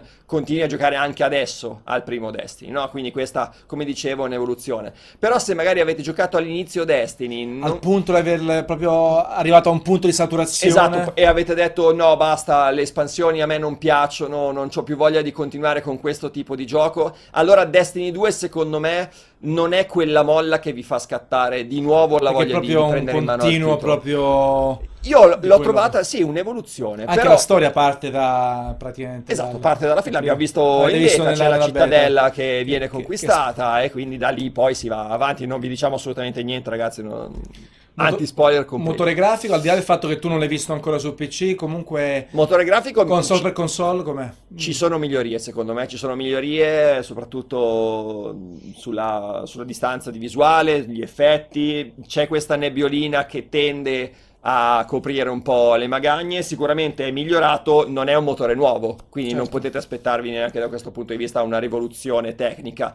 La cosa che mi lascia un po' perplesso e un po' mi fa storcere il naso in questo caso, arriva su PC a 60 frame, Uh, Pro e Xbox One secondo me lo potevano far tranquillamente girare a 60 frame, saranno castrate perché devono mantenere lo stesso frame rate delle versioni, versioni base, base. console. Quella evitare. è l'unica cosa che secondo me un po' veramente può scocciare il giocatore console perché ci arriva secondo me tranquillamente a 60 su quindi console. è perfetto PC Master Race quindi, PC so. Master Race lì proprio da battere i pugni sul petto e dire e poi dicevamo prima della diretta che è importante scegliere la piattaforma e rimanere lì perché giocare a 60 fps e poi magari tornare su console a 30 diventa un delirio. Se siete abituati a giocare Destiny a 30 va benissimo, però se poi sperimentate 60 non si torna più indietro. Guarda, era un discorso che facevamo prima, eh, Destiny è uno sparatutto nato su console, pensato per le console e da giocare con il pad secondo me. Sono molto curioso di giocarlo su PC e vedere come rispondono le armi, com'è, com'è il feedback. Nel caso ci attacchi il pad anche lì. Esatto, esattamente, però poi rischi di essere sotto a chi cioè, sa usare ai fenomeni della tastiera del e mouse. del mouse esattamente però Ciao. molto bello io mi sono divertito tantissimo ci ho giocato 20 ore probabilmente in due giorni Porca vacca. ci hanno chiuso dentro dalle 8 del mattino alle 6 di sera salvataggi persi però no? salvataggi tutti persi Ma no, che, che tutti fastidio. persi ragazzi e... questo è uno dei punti del nostro lavoro quante volte ci siamo trovati a, a rigiocare i titoli dall'inizio e infatti eh... tra l'altro è dura probabilmente questo sarà un gioco che non recensiremo prima del lancio. Uh, sì, avremo, come dicevo, avremo, lancio, avremo un altro articolo grosso in cui vi parleremo delle prime 20 ore di gioco, compresa la storia, quindi vi spiegheremo com'è l'evoluzione del, della trama, eccetera. Vi diremo qualcosina in più che potremo utilizzare come lancio per la recensione, ma poi il lancio effettivo, la recensione effettiva arriverà, arriverà dopo il 6 di settembre perché inizieremo a giocarlo con tutti voi sui server ufficiali. A fare l'endgame, provare sarà l'endgame, tutti i raid, eccetera, eccetera. Quindi il PvP, ragazzi, non l'abbiamo, cioè, l'abbiamo provato, ma siamo sotto embargo, quindi non... Eh, tendenzialmente so. c'era anche nella beta un po' di sì, PvP. è più o meno, più o meno le, quello, le stesse siamo, cose. siamo lì sul PvP, non vi aspettate chissà che, al di là delle mappe nuove, qualche, le abilità nuove, le sì, classi. sulla beta io avevo criticato abbastanza il passaggio dei fucili a pompa e dei fucili a cecchino sull'arma speciale, sulle sì. munizioni speciali. Uh, sono rimasto più o meno dello stesso parere anche quando si gioca in single player. Okay. Cioè questa è una cosa che proprio non riesco a, a mandare giù, soprattutto sui fucili a pompa. Che sono un'arma primaria o secondaria da sempre, anche, anche, proprio filosoficamente nei videogiochi sono un'arma primaria. Non riesco a trovare il motivo di utilizzare un fucile a pompa al posto di un lanciarazzi anche in single player. Cioè mi sembra troppo diversa la... Giordana ride, Perché mi dicono che mi sto per addormentare in chat. Io in realtà sto seguendo con attenzione quello che state dicendo. appunti perché poi ci bastona la, la Gio. No, di- dicevo, cioè, il fucile a pompa eh, fa parte del- delle armi primarie e secondarie. È interessante magari utilizzare un mitragliatore dalla media alla lunga distanza, poi ti avvicini, fucile a pompa e poi ti riallontani e magari utilizzi l'arma speciale. Così, non lo so, non ha, non ha Magari poi efficacia. cambieranno, non dico al lancio, poi se gli arriva tutti gli utenti feedback negativi, magari riscalano, non si sa mai, o con l'espansione. Comunque, molto molto interessante, tantissime cose da Il fare. piano è sempre 2-3 anni prima di Destiny 3, tot Eh, espansioni. non hanno detto nulla su- sui contenuti aggiuntivi, però si- seguirà me la falsariga farà- di farà una volta la l'anno stessa la grande cosa. espansione Esatto. per poi arrivare al terzo capitolo. Mm, Molto vasta la- l'area, la- l'European Dead Zone, eh, molto vasta da esplorare, non tanto quanto grandezza, eh, ma quanto verticalità, Ok, perché si può andare anche sottoterra, ci sono i Lost Sector, sono delle entrate speciali che portano a dungeon particolari col boss alla fine, e poi ogni zona, in questo caso eh, l'ADZ, ha la propria reputazione che vi ricompensa poi con gli engrammi da collezionare che aumentano il potere della luce, insomma. Quindi, Quindi farming a cannone è, anche è lì. cannone corposo. Gio, tu lo giocherai, suppongo, dove lo giochiamo? Dove lo giocherai?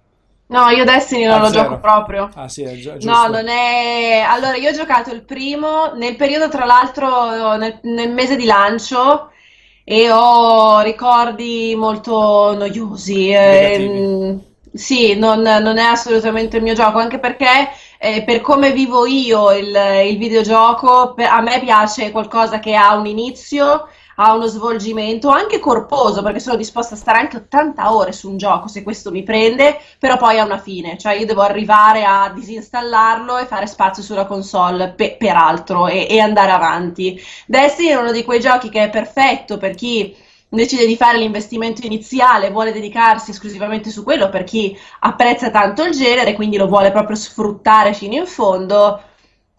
Ma non è il mio, è il mio genere. Mi addentrerei ca- in modo molto cauto nella discussione perché vedevo che anche in chat lo, lo dicevano, è un po' quello che si chiedono tutti, se Destiny 2 è veramente un 2 o un 1.5.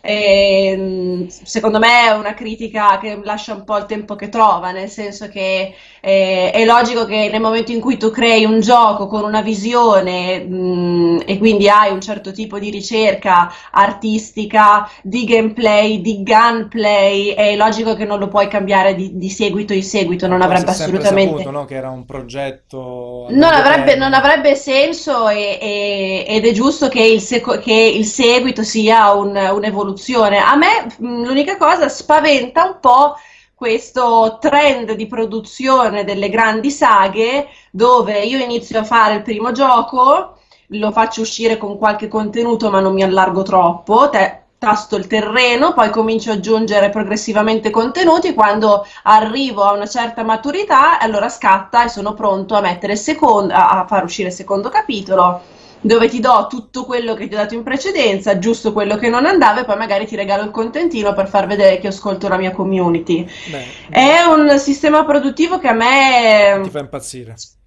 eh, No, mi spaventa un po' anche perché eh, co- comincia a dare i suoi frutti adesso, però per chi ha fatto l'investimento, forse non è tanto il caso di Destiny, forse è più il caso di un Battlefront per dire che è uscito, cioè al- al- all'inizio quando è uscito c'erano tre mappe, quattro mappe e basta. E poi eh, si è andato a mm, appunto riempi- riempire nel tempo ed è il discorso che facevamo l'altro giorno. Ha senso mettere le battaglie spaziali in Battlefront 2? Eh sì, perché se mi hai fatto pagare il contenuto aggiuntivo in Battlefront 1, cosa fai? Non me lo metti in Battlefront 2 così magari te lo pago due volte? No, non esiste. Quindi è logico che parliamo di giochi talmente mastodontici che hanno bisogno comunque di un flusso di cassa continuo per essere mantenuti. Se poi andiamo a vedere Destiny, che comunque è molto più grande, ha bisogno, immagino, abbia bisogno anche di una manutenzione importante. eh, però appunto mi spaventa un po' questo modo, questo modo di produrre videogiochi. Sono contenta per coloro che, che aspettano il titolo, io passo volentieri. Ok.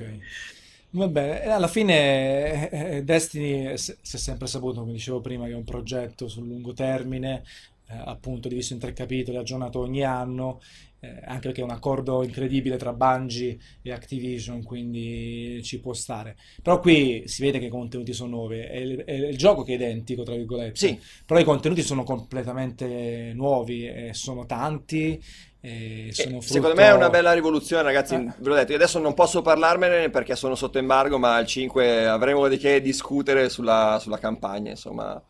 Quindi ce n'è, ecco, hanno avuto anche bisogno di più tempo forse di sviluppo, oppure proprio nel loro progetto era il primo capitolo, ti porta le meccaniche nel gioco, poi man mano fa diventare, magari il terzo capitolo diventa una roba iper epica per chiudere anche la storia, tutto il Certo. mondo di gioco e il resto. È chiaro che siamo rimasti tutti quanti un po' delusi dai contenuti del primo, anche più che altro per i mondi, perché io aspetto sempre un cavolo di gioco che ti permette di viaggiare tra mondi e ogni mondo c'ha un sacco di contenuti al suo interno, però questo ci sta. E io poi comunque ho conosciuto persone che già col primo capitolo, c'è un nostro lettore famoso, Blondi, ehm, che si portava la PS4 in giro per l'Italia perché lui aveva un lavoro che lo portava a muoversi, se andava negli hotel, si attaccava giocare. la console e giocava a Destiny, ma questo lui ha perso completamente la brocca per mesi, mesi e mesi, quindi figurarsi un gioco con, con contenuti più adeguati dal punto di vista numerico, quindi, figu- quindi ecco, sono riusciti, poi sono Bungie ovviamente, sono quelli di Halo, hanno creato un mondo molto bello da vedere, affascinante. Quella, è- quella secondo me è l'atmosfera di È top, Destiny. è proprio È- bello è la- i colori, Sì, sì, sì. eh, No, le, tutto, le ambientazioni sono Fantastiche. davvero fantastiche e anche la verità nella stessa mappa è incredibile. Qua appunto parti da una città che ricorda un pochino eh, una zona di guerra della seconda guerra mondiale, Eh, c'è per esempio questo campanile diroccato dove c'è il tizio eh, Devrin Kay a cui potete consegnare le monete per far salire la reputazione. Eh, ma, ma poi appunto ci sono foreste, ci sono le zone dei Cabal eh, con le loro basi che vengono lanciate dall'orbita, quindi ci sono i caduti, c'è tanta varietà, c'è veramente tanta varietà. Va bene, allora adesso quindi 5 settembre scadenza dell'ultimo embargo del- dell'evento a cui sei Sì, stato. il 6 uscirà il gioco su Il 6 esce console. il gioco, quindi il 5 saprete tutto o quasi sul single player, sulle caratteristiche, sulle novità anche in termini di classi. Dal 6 ci vediamo online. Tu dove sarai, Tommaso? Su PS4 a Sarò su PS4 perché la community che conosco è lì sopra. Questa è un'altra eh, parte importante. Allora, non si porta praticamente niente dal vecchio Destiny a quello nuovo, se non appunto il personaggio, l'estetica e forse qualche, ehm, Perk, qualche qualche, qualche gramma, skin, qualche- esatto, qualcosa di, qualche ricompensa, diciamo. Non vi portate il vostro equipaggiamento, il vostro personaggio completo. Tutta la community, la grande, la stra grande maggioranza della, della community starà su PS4, quindi partiremo da lì. Poi bisogna vedere chi avrà voglia di cambiare e passare a PC Esatto. quando uscirà. Ci sarò anche io su PS4 perché l'ho giocato lì il primo capitolo semplicemente per questo. E va bene, allora andiamo al prossimo slot. Vi vorrei dare anche un'opportunità a voi che ci seguite, rimanete un attimino attenti. Se volete intervenire eh, in diretta, visto che non abbiamo un collegamento, anche se abbiamo un video da mostrarvi alla fine, cercate il cortocircuito su Skype, proprio il cortocircuito, non l'articolo proprio del nome, e vi risponderà la segretaria Jacopo. Quindi fate una chiamata Skype così almeno una o due persone riusciamo a farla intervenire, così vi chiediamo un po' cosa pensate di questa Gamescom, se volete dire la vostra su qualche gioco di cui abbiamo parlato questi giorni, quindi cercate il cortocircuito su Skype e vi risponderemo con grande piacere, che sono sempre divertenti le, le domande degli utenti. Vi ricordiamo ragazzi, per tutte le novità di Destiny 2 trovate l'anteprima e la video anteprima Esatto, su, su Multiplayer da. Tommaso. Esatto, quindi- e poi lì sotto andremo a parlare, vi rispondo nei commenti con tutte le vostre curiosità. Qua Yo! dobbiamo andare avanti. Allora, andiamo avanti e andiamo nel mondo di Monster Hunter. Mamma mia, che collegamento. E che abbandona, tra virgolette, A mondo mondo era il collegamento, stavo Vabbè, pensando. bruttissimo. Fantastico. Monster Hunter World che abbandona, tra virgolette, le console Nintendo per aprirsi al multipiattaforma e introdurre una bella serie di novità, forse anche dovute eh, da- dal tempo, dal, siamo arrivati nel 2017, ma anche da console da casa che riescono a, a dare una potenza di calcolo superiore, quindi si possono un po' eh, abbattere certi limiti del- della serie che ha avuto una fortuna enorme su console portatili Nintendo, venduto milioni di copie in Giappone, arriva anche su PS4, Xbox One e anche PC, correggimi. eh, Forse arriva anche su PC, anche non ne su sono, PC. però non ci Adesso metterei le mani sul fuoco. locale, poi c'è stata anche la versione online e tutto, quindi innanzitutto ci godiamo la videoanteprima curata da Raffaele e doppiata da Marilena e poi analizziamo tutte le novità della serie e l'impatto che avrà sulle console.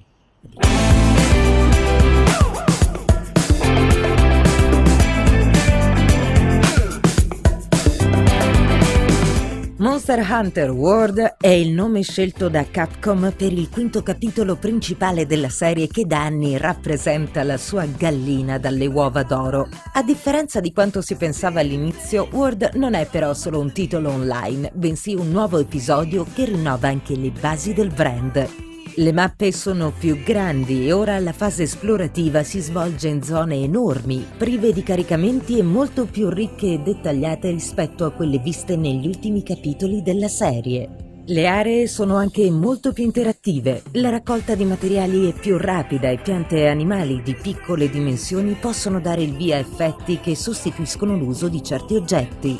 Alcune rane, per esempio, rilasciano un fumo paralizzante, mentre il polline di alcuni fiori può nascondere il passaggio di un cacciatore. I mostri possono poi venire intrappolati dalle liane di certi alberi o cadere vittima di frane provocate dal giocatore. Ci sono poi nuovi oggetti come la fionda, utile per scagliare un rampino o attivare a distanza alcune trappole naturali. Anche l'intelligenza artificiale dei mostri è più brillante. Le creature si comportano in modo più realistico e interagiscono tra loro con atteggiamenti più o meno aggressivi.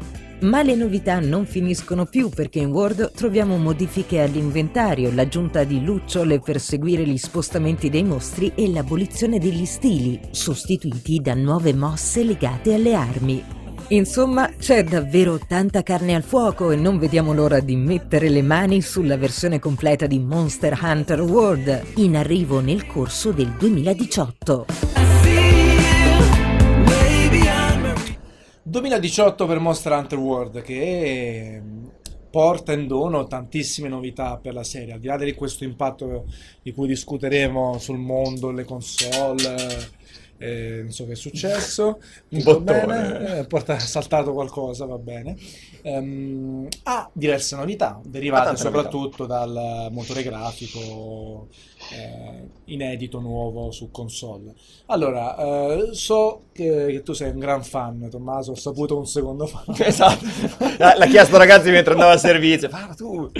Ah, io ci, ci gioco tutti, non sono un gran fan perché non sono tra quelli che arriva a giocare 150, 200, 300 ore, perché ho sempre trovato un po' legnoso il gioco, un po' Beh, soprattutto iniziare molto pesante. eh, secondo molto me. pesante come gioco e quindi l'ho prime sempre giocato, mi piace sì. l'idea e tutto. Come vedi questi gran... quindi da fan della saga, come vedi queste novità che sono brevemente eh, l'abbandono delle zone a compartimenti stagni, quindi Che è una grande novità, mappa, interessante. grandissima novità. Eh, Il passaggio del, diciamo, degli stili sulle armi, quindi sono le armi che determinano i tipi di attacchi, eh, ovviamente la pesantezza e tutto. Ehm, poi ho letto anche di alcuni aiuti un po' di più rispetto al passato per trovare le bestie Sì, da, allora, da per gli aiuti ci sono le lucciole adesso che ti indicano più o meno dove Quanto costano le lucciole? Molto. Dov'è il mostro, farò finta di... Ragazzi, ogni tanto quelli anziani bisogna lasciarli Guarda parlare che, che non siamo tanto distanti, vai. Eh, almeno dieci anni. Che Allora, 40 anni. Te li porti male. Sei tu che li porti molto bene. Eh. Va bene, tornando a noi, lucciole che vi indicano dov'è il mostro, che trovo una semplificazione buona, questa perché tanto prima si usavano i sieri per vedere dove era il mostro, cosa che adesso non sarà più necessaria immagino, ma che rende Quindi è più un po'- comodo adesso. un po' più snella la Più snella. caccia. Io non, ho mai apprezzato troppo perdere di vista il mostro, doverlo cercare tra le varie aree, poi con i caricamenti infiniti di prima, insomma, non era, non era bellissimo, invece adesso questa mi sembra un'introduzione interessante. Per Per quanto riguarda gli stili delle armi, in realtà anche prima le armi avevano i propri stili e diversificavano il modo di combattere, quindi sì, ci sono delle novità, ma non sono poi così rivoluzionarie. Dirompenti. Eh, secondo me di molto interessante c'è l'utilizzo del rampino e l'interazione ambientale. L'interazione ambientale mi sembra incredibile su questo capitolo, tanto di cappello, sono molto curioso di provarlo, ma da quello che ho visto mi è sembrato davvero tanto tanto interessante e in grado di cambiare tanto le meccaniche di gioco, eh, soprattutto quando poi si possono distruggere parti dell'ambiente, far crollare delle zone e fare arrivare altri mostri che combattono tra di loro, adesso si mangiano. Mi sembra molto molto bello. E anche la fisica delle armi su- sui mostri, ci saranno come al solito le hitbox differenti dove colpire il mostro fa più danno, meno danno, insomma molto molto Un interessato. anche più fluido il ehm, Il combattimento. combattimento un pochino più fluido, un pochino più veloce, sembrato così a vederlo. Motore grafico, tu che sei, hai giocati tutti o quasi, eh, l'idea di avere un mondo ancora più coinvolgente, perché ovviamente la grafica migliore, a parte lo schermo anche più grande, ti permette di entrare ancora più nel mondo del gioco, ti stuzzica come cosa? Sì, mi stuzzica tantissimo. Allora, la versione migliore da vedere fino ad ora è il Monster Hunter fatto col CryEngine che non è mai arrivato in Europa, è uscito solo su PC, mh, pubblicato da Tencent se non sbaglio, eh, che però purtroppo non abbiamo visto. Quindi quella era la versione migliore, più esaltante e da vedere era eh, incredibile. Questo è molto molto bello, questo Monster Hunter World, quindi ci spero tantissimo. Eh, qualcuno in chat chiedeva della versione di Switch. Eh, purtroppo non ci sarà perché Monster Hunter per Switch avrà il porting della versione console, avrà il, do- il Double Cross eh, che arriva su Nintendo Switch. Forse in Europa non è ancora stato confermato, tra l'altro uscirà per ora solo in Giappone, confermato se non erro, perché Capcom non vuole pestare i piedi su- con, con questa, con questa edizione, quindi ci saranno, ci sarà un po' di insoddisfazione da questo punto di vista. Ehm, allora, è chiaro che Monster Hunter è scomparso anche dalle console eh, da casa per una questione di costi, perché ovviamente su mobile è più semplice sviluppare, tra virgolette, comunque è meno costoso, e per base installata, no? Eh, si è trovata la giusto compromesso perché comunque sul mobile, sulle console Nintendo, ha sempre venduto milionate, soprattutto in Giappone. Comunque è una di quelle serie un po' come Dragon Quest che in Giappone va incredibilmente bene, il resto del mondo vende. Sì, sì, sì. C'è c'è un bello stacco. Adesso che il mercato console è molto florido, ci sono oramai combinate 100 milioni di console, forse Capcom si è resa conto che era giunto il momento di arrivare anche su, su desktop, li chiamo io così. Secondo te questa cosa, eh, Tommaso, porterà a vendere più copie anche in Occidente, il fatto che, che arriverà il titolo comunque su PS4, Xbox? Ma secondo me sì, lo spero particolarmente anche se appunto le vendite delle versioni su 3DS in Europa non sono andate male. eh. No, no, ma ha- c'è un bello stacco. C'è uno stacco gigantesco, ovvio, però secondo me è, è un titolo molto difficile. Eh, in chat discutevano sul fatto se fosse hardcore o meno, secondo me Monster Hunter è un gioco hardcore a cui sì. bisogna dedicare centinaia di ore per arrivare all'endgame, centinaia di ore di farming per avere le armature fighe, quindi sì, assolutamente hardcore, quindi spero sta. che le vendite di questi schizzino alle stelle. Joe, tu lo giocavi? Eh, Allora, io lo giocavo tanto tempo fa perché ho giocato. Allora, i primi due per PSP dovrebbero essere i Freedom, se Sì, non Freedom, sbaglio. sì. E ho giocato, ho giocato quei due, ma non li ho portati a termine, non ho portato a termine nessuno dei due, perché in realtà i Monster Hunter arrivavano a casa attraverso mio fratello, che tra l'altro ha sei anni in meno di me, quindi insomma era molto più tenace nel giocarli. Io li ho giocati, mi piacevano molto.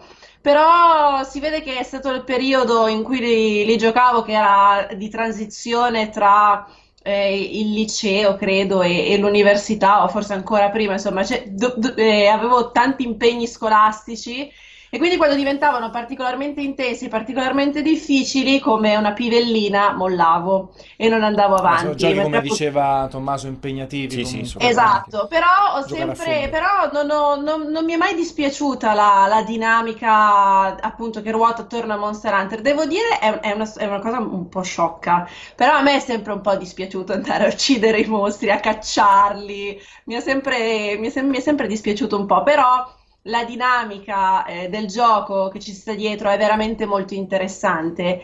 E World, Questo secondo World? me, è, è un gioco che sulla carta, secondo me, è- ha un grande appeal, soprattutto un appeal universale, nel senso che piace sicuramente a chi eh, ha- non si è perso un, un capitolo dei Monster Hunter e sicuramente non vuole eh, mancare con questo.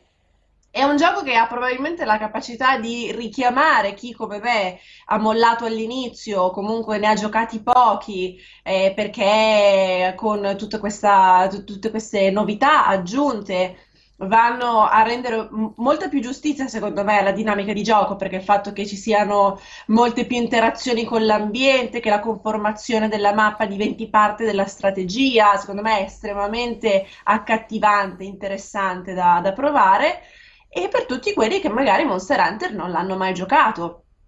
Perché ci, ci può stare, poi come, dice- come dicevate giustamente voi prima, essendo sempre stato strettamente legato ehm, a livello di, di portatile, a parte PSP anche alle console Nintendo, il fatto di arrivare su eh, PlayStation 4 e, e Xbox One, insomma, specialmente su PlayStation 4, che attualmente è la console di attuale generazione con la base installata maggiore, è, è sicuramente un, eh, un- un punto molto forte che, ripeto, secondo me può richiamare tutti quei giocatori che si sono persi la saga per una questione di interesse. Monster Hunter mi dà l'idea di essere un, un titolo che comunque ha un grande richiamo su chi apprezza i titoli di importazione, quindi i titoli orientali, magari il giocatore europeo piuttosto che americano che i giochi giapponesi li guarda un po' da lontano, si vede arrivare un Monster Hunter di quel tipo sulla sua Xbox per dire perché non giocarlo, perché non dargli una possibilità. Sì, secondo me c'è tanta gente che gioca soltanto su console che,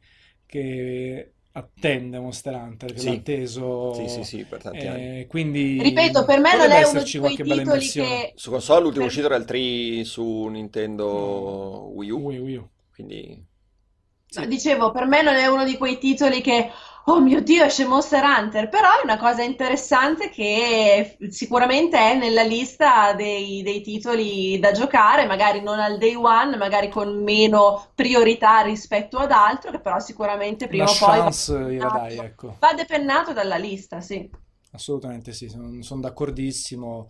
E poi queste novità che comunque lo rendono un po' più fluido, un po' più moderno, ecco, eh, anche in termini semplicemente di mappa, potrebbe catturare l'attenzione. Poi, come al solito, anche il comparto grafico fa la sua parte. un titolo mobile non sarà mai così spettacolare come un titolo, una console di casa, e quindi, oppure come una console Nintendo di casa che purtroppo da anni latita in termini di spettacolarità. Quindi vediamo un attimino. Tu comunque non ci vedi dei punti negativi, Tommaso, in questa In questa rivoluzione, questa trasposizione, trasposizione? no, Da fan, da no, no, io sono super Tutto contento di positivo, cioè tutto tutto sì. per il meglio. Poi Tutto. voglio dire, nel caso non dovesse funzionare qualcosa, non è che Capcom abbandona il filone principale. Quindi questo ehm, non fa parte della Infatti si chiama serie. World. Si chiama World, non è, non, non fa parte della serie standard, diciamo, canon.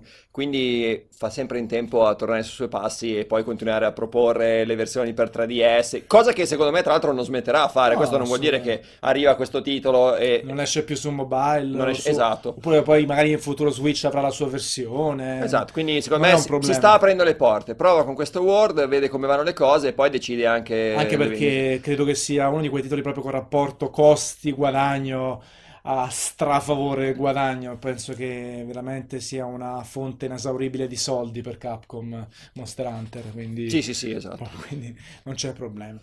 Va bene, allora vi faccio l'ultima chiamata alle armi per le domande. Se volete intervenire in diretta con la vostra bella voce, eh, cercate il cortocircuito su Skype, chiamate direttamente o scrivete al cortocircuito che Jacopo risponde. Se abbiamo qualche chiamata, eh, la cattureremo prima della chiusura. Perché siamo appunto eh, in fase finale eh, della nostra Gamescom con grande tristezza, no? Volevamo farne altri 6-7 di cortocircuito. Ma domani c'è un altro cortocircuito solo cortocircuito. con Giordana, tra l'altro. Non lo sa, però. Non lo sa. Davvero? Sì. Sorpresa! E però abbiamo anche un paio di contributi video da condividere con voi. Innanzitutto una sorta di recap eh, di tutto quello che è stato, curato da Raffaele, eh, quindi... Doppiato. Doppiato, no, non no, è no. doppiato questa volta. Eh, E quindi godiamocelo insieme, poi cominciamo a eleggere il best of the show, eh, cosa non ha funzionato, ovvero tutto, e così via. Vai!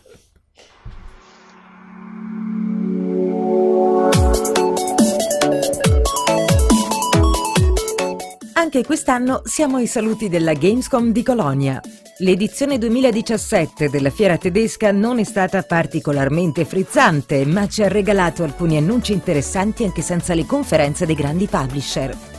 Partiamo con Microsoft, che nel corso di uno dei suoi talk show dalla Germania ha aperto i preordini e presentato l'edizione Project Scorpio di Xbox One X, una versione in edizione limitata disponibile dal 7 novembre e ispirata al nome in codice della nuova console. La casa di Redmond ha annunciato anche Age of Empires 4 per PC, l'atteso seguito di uno degli strategici che ha segnato la storia del genere. Jurassic World Evolution è invece un gestionale previsto per l'estate 2018 su PC, PlayStation 4 e Xbox One.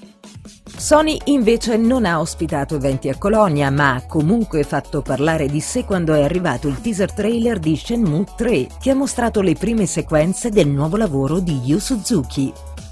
Nessuna conferenza nemmeno per Nintendo, che ha tenuto alcune dirette dedicate ai suoi giochi più recenti e alle prossime uscite. Alla Gamescom la casa di Kyoto ha innanzitutto presentato il nuovo personaggio di Arms, l'artista di strada Lola Pop, accompagnata dall'aggiunta di un nuovo scenario e nuovi guantoni. Per Splatoon 2 invece sono state mostrate due nuove mappe e una nuova arma speciale, il soffiabolle. L'attenzione di tutti era rivolta però a Super Mario Odyssey e per non deludere le attese, Nintendo ha mostrato un nuovo mondo ispirato all'Europa, il Luncheon Kingdom. È arrivata anche la presentazione di un nuovo Nintendo 3DS XL ispirato al Super Nintendo, mentre Electronic Arts ha annunciato che il particolare titolo EA Originals intitolato Fi arriverà nei primi mesi del 2018 anche su Nintendo Switch, oltre che su PC, PlayStation 4 e Xbox One. Notizie importanti sono poi arrivate da Bethesda che ha confermato le date di uscita delle versioni per realtà virtuale di Doom e Fallout 4, previste rispettivamente per il 1 e il 12 dicembre. Ubisoft ha invece annunciato lo strategico anno 1800 in arrivo su PC nell'inverno del 2018.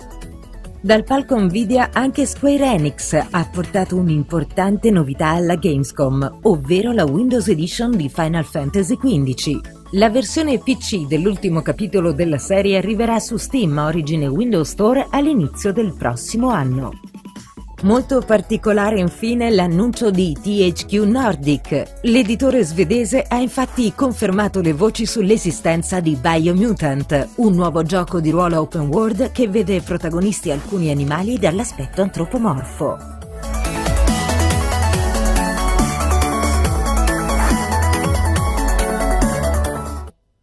Eccoci qui, allora, questo è un un bel riassunto di tutto quanto è stato annunciato durante la Gamescom, o comunque presentato, abbiamo provato. Eh, Allora, Gamescom ne abbiamo già parlato, già all'inizio Già all'inizio l'abbiamo massacrata. massacrata. Diamo un voto direttamente, Tommaso. Dai, da 1 a 10, anzi da, da 1 a 100 come voti di multiplayer.it. Per la stampa o per utenza? Per la stampa? Da entrambi, dai. Per la stampa, secondo me, un 50. 50. Per l'utenza? Per utenza, un buon... eh, Forse anche 8, 80, possiamo addirittura sbilanciarci. Secondo No, me... no, non 82, 83. 80 se- 78 eh, così. No, ma mm, secondo me per utenza resta comunque una, una fiera molto importante perché tipo, Perché poi c'erano tutti i giochi importanti I giochi che usciranno Il problema è che, eh, cioè, nel corso dell'anno. non è utile per la stampa perché li abbiamo provati tutti alle tre, ma per chi va lì come utente e si fa segno della croce per le code vuol dire poter provare tutti i giochi in uscita quest'inverno prima che arrivino sul mercato, quindi è un'occasione incredibile. Unica, più unica che rara. Eh, In C'è anche Europa la, c'è anche la abbastanza- Games Week. Eh, preparati miglior e peggior gioco. Joe, i tuoi voti sulla fiera.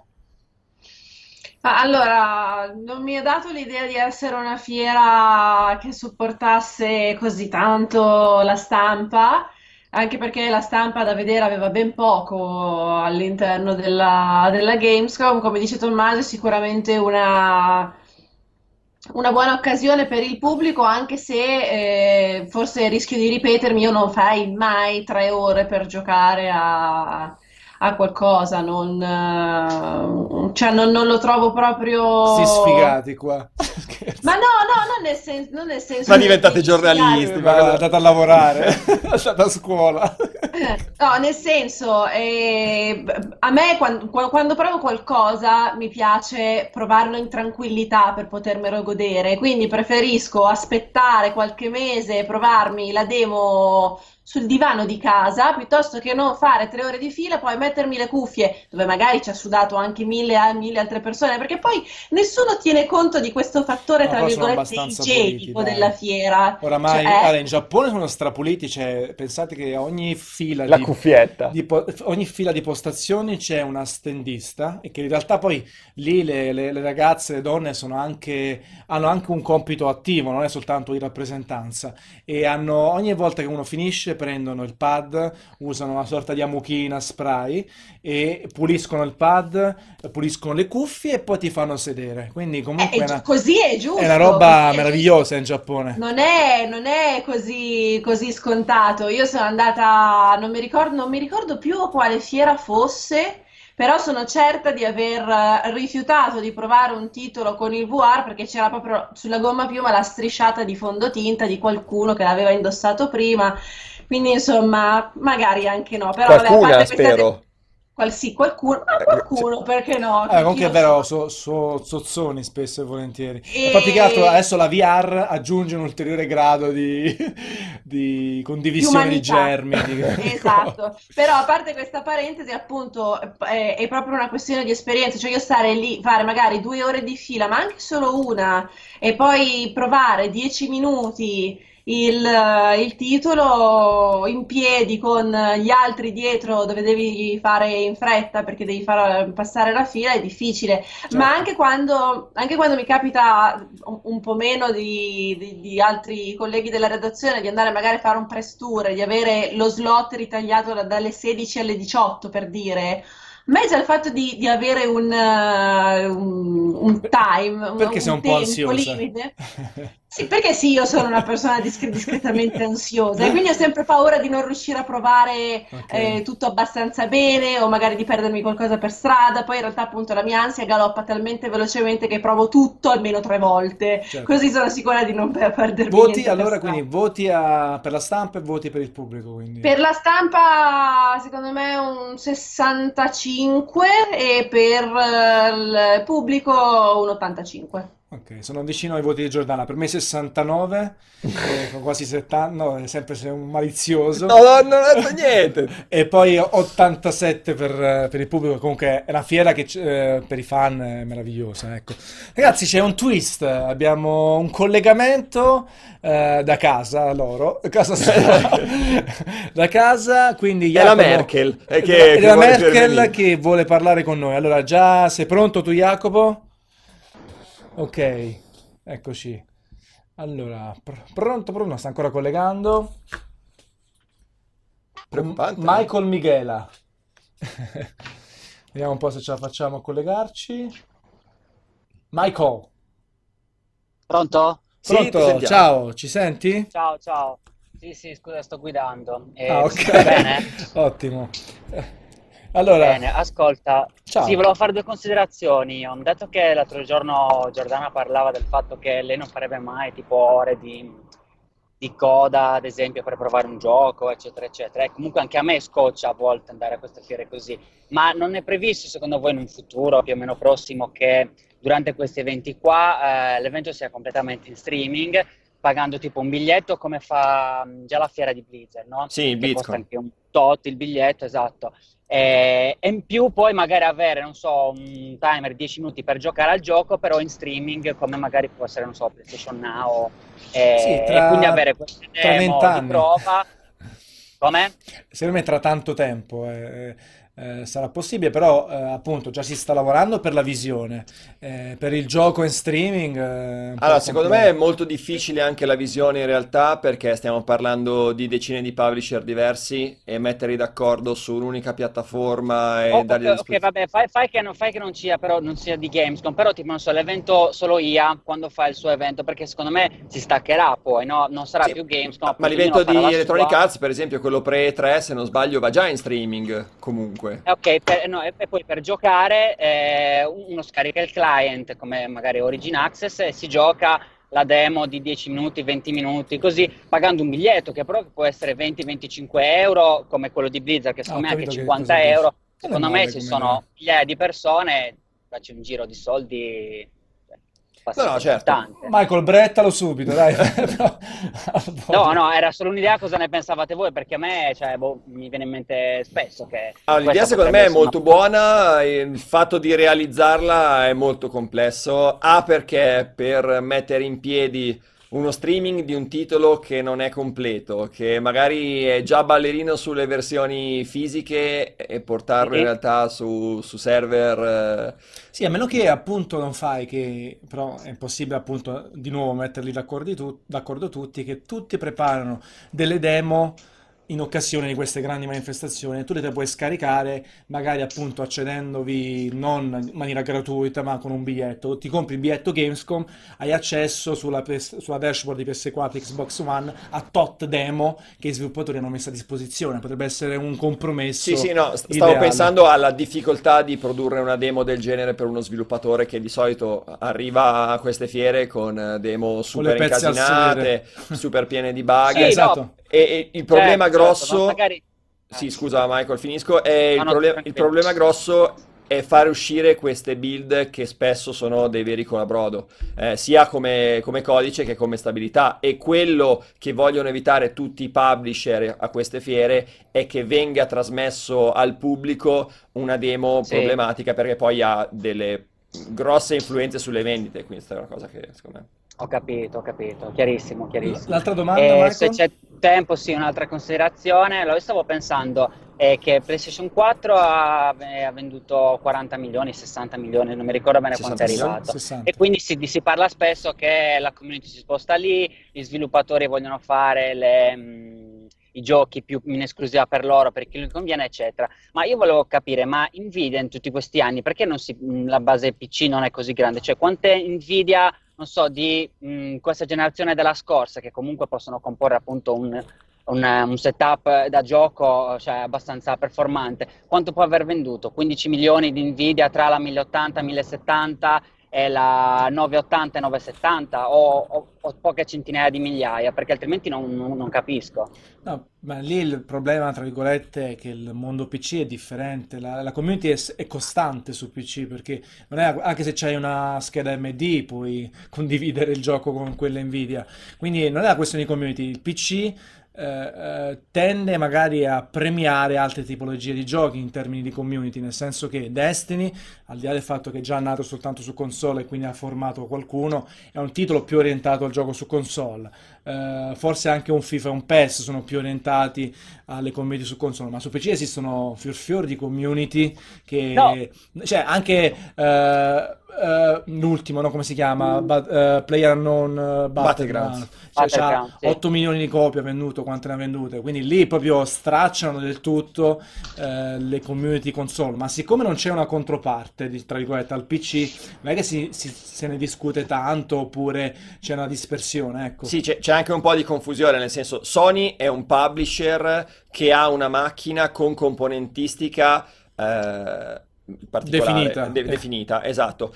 Nvidia è una casa che produce componentistica. Per esempio, ti faccio l'esempio di Nintendo. Nintendo è un publisher e Switch ha componentistica Nvidia perché all'interno eh, c'è Tegra all'interno di, Esatto. di Nintendo Switch. Quindi eh, Nvidia è una casa di produzione che produce appunto componenti Quindi, per esatto, quindi non può essere equiparata a Sony e Microsoft, non c'ha la community Nvidia, cioè ce l'ha dei No, fan però- delle schede grafiche, ma non dei giochi. Sì, no, per, per quello volevo capire, perché dico, non so, io faccio un gioco per PlayStation 4 perché ha una base installata di 60 milioni, quindi, cioè, se lo vendo anche a un 10% ne vendete tanto. Se io faccio un gioco per, per PC in generale, dico quante schede grafiche di ultima generazione ci sono per, per, per farlo girare, perché se Nvidia avesse venduto 40 milioni di 1080 Mm. Ok? No, però lì non è una questione perché tanto è scalabile, il gioco che esce su PC funziona anche sulla 1060, quindi non è che devi uh, sì, sì, ho capito fermarti. Quello, ho, ho capito quello che vuole dire Michael, non, non parla eh, tanto di eh, scheda grafica quanto di utenza su PC e console, la differenza. Sì, però poi si, si fermava però alla 1070-80. No, eh, il problema è che, ripeto un'altra volta, il PC è molto più variegata la community, quindi non è che, cioè in realtà i PC installati, i giocatori su PC sono di più di quelli di PlayStation 4 e di gran lunga, però probabilmente sono così orientati a tanti giochi differenti che poi Uncharted se esce in esclusiva su PC non vende come se esce in esclusiva su PS4 ad esempio capito? E, e poi l'esclusiva è PC non è l'esclusiva di Nvidia eh, l'esclusiva non ha, non ha, Nvidia non ha alcuna esclusiva. Sì, no, vabbè, ma io parlo di Nvidia perché penso che è quella che se deve avere una fetta di mercato maggiore su, come scheda sì, grafica sì, su sì, PC, penso Nvidia, non penso sia AMD. Però appunto poi tu vai su Steam e anche giochi che su, magari su console non venderebbero 100 copie su PC, già in early access su Steam vendono 3 milioni di copie, 4 milioni, è proprio un altro concetto tra console e PC, sono giochi che vanno da una parte, giochi che vanno dall'altra. Sì, e... E, e poi non c'è controllo sulla pubblicazione, su PlayStation devi passare da Sony per pubblicare qualcosa su quella piattaforma, su PC tu puoi pubblicare qualcosa da solo, lo metti a disposizione sul tuo server e ti, ti arrangi certo. per i fatti tuoi, quindi è molto più, più complessa la cosa. Sì, anche io credo sia difficile per un produttore hardware imbrigliare la community, la community PC. Se non ci è riuscita Valve con le Steam Machine, che è stato comunque un progetto che ha visto non poche complicazioni e mala gestione, non credo che ci sia la forza per farlo da nessun'altra controparte. Ho capito, ho capito. Va bene. Va bene. Grazie mille, è stato gentilissimo, allora. eh, ci ha fatto domande. L'unico ospite no, esterno di Tre Cortocircuito, quindi grande achievement, grande obiettivo. Grazie, guida bene, non ti distrarre. Eh? No, sono, comunque mi avete sentito bene, no? Sì, sì, sì, sì benissimo. Sì. Quindi non capisco che connessioni abbiano gli altri, eh, perché sì. è già la seconda volta. Anche Pierpaolo l'altro giorno, da non so dove era, al mare, non si sentiva niente. È perché non pagano la connessione, la scroccano.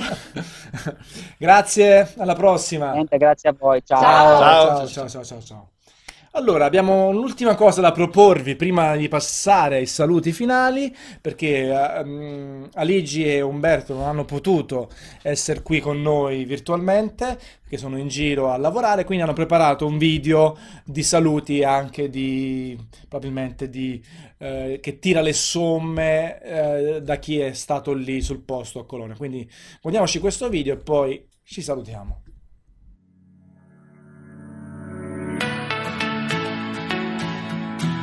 Ali, buongiorno. Buongiorno. Terzo giorno di fiera, diciamo ultimo regolare, è arrivato un pochino il momento di tirare le somme. Dimmi cosa ne pensi di questa Gamescom. allora, no, eh, è stata molto interessante a livello di prove di giochi. Perché, come tutte le Gamescom, chiaramente, essendo l'ultima occasione per mostrare il proprio gioco prima dei lanci di settembre-ottobre, la maggior parte delle case portano delle demo veramente massicce. Infatti, abbiamo giocato quasi a tutto, tipo un'ora. Eh, quindi, comunque, c'erano delle prove veramente, veramente approfondite che trovate tutte sul sito, chiaramente, perché iniziano già a aprire le nostre anteprime. Detto questo, novità praticamente zero, a parte veramente un paio di annuncetti di, di, di poco conto. Secondari. Secondari, un paio di gestionali interessanti, tra cui Surviving Mars, di cui però si sapeva già perché l'avevo visto all'evento Paradox, e quello di Jurassic Park. Eh, e poi, vabbè, sto famoso Biomutant, Biomutant che si è visto su YouTube, ma non si è provato fisicamente noi qua. Certo Uh, sicuramente interessante dal punto di vista del provato e degli approfondimenti, non dal punto di vista degli annunci, ma un po' ce l'aspettavamo. Sì, sono perfettamente d'accordo. Tanta sostanza e poche novità, diciamo, poche cose spumeggianti. Uh, direi che sono totalmente in linea con te. Gioco della fiera, io ti dico che ancora una volta per me è Forza 7, Forza Motorsport 7 perché lo trovo veramente spettacolare. Tu? Per me è Dragon Ball Fighters perché da appassionato di picchiaduro quella cosa lì è l'apoteosi massima di- dei, dei manga fighting games, fondamentalmente. Va bene, possiamo salutare i nostri lettori, ovviamente ricordandogli che la copertura è solamente iniziata e nei prossimi giorni seguiranno altri articoli, altri video, non riesco più a parlare e Siamo basta. Po' provati, Siamo- ma, ma ce la faremo a fare quest'ultima giornata e a chiudere tutto quanto. Continuate a seguirci su multiplayer.it, arriverà un sacco di roba. E ciao a tutti, ragazzi. Ciao.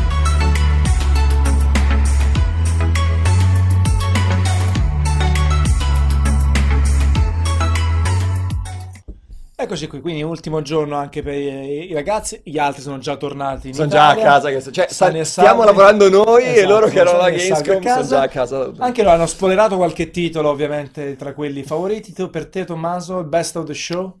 Non lo so, eh, per andare un po' controcorrente fuori dal coro potrei dire addirittura Monster Hunter World, eh, sono molto fiducioso di, di quello. Delusione, se c'è stata? Delusione Sea of Thieves, secondo me hanno cannato completamente il dello progetto. scopo del gioco. Io sì, sono super contrario a quel titolo, non- non- secondo me non fa- farà un disastro. Non gli ha fa. No. Joe, Allora, direi Mario, ma Mario non, hai bisogno, non ha bisogno dell'essere il best of the show, quindi dico Dragon Ball, perché è meri- veramente meraviglioso.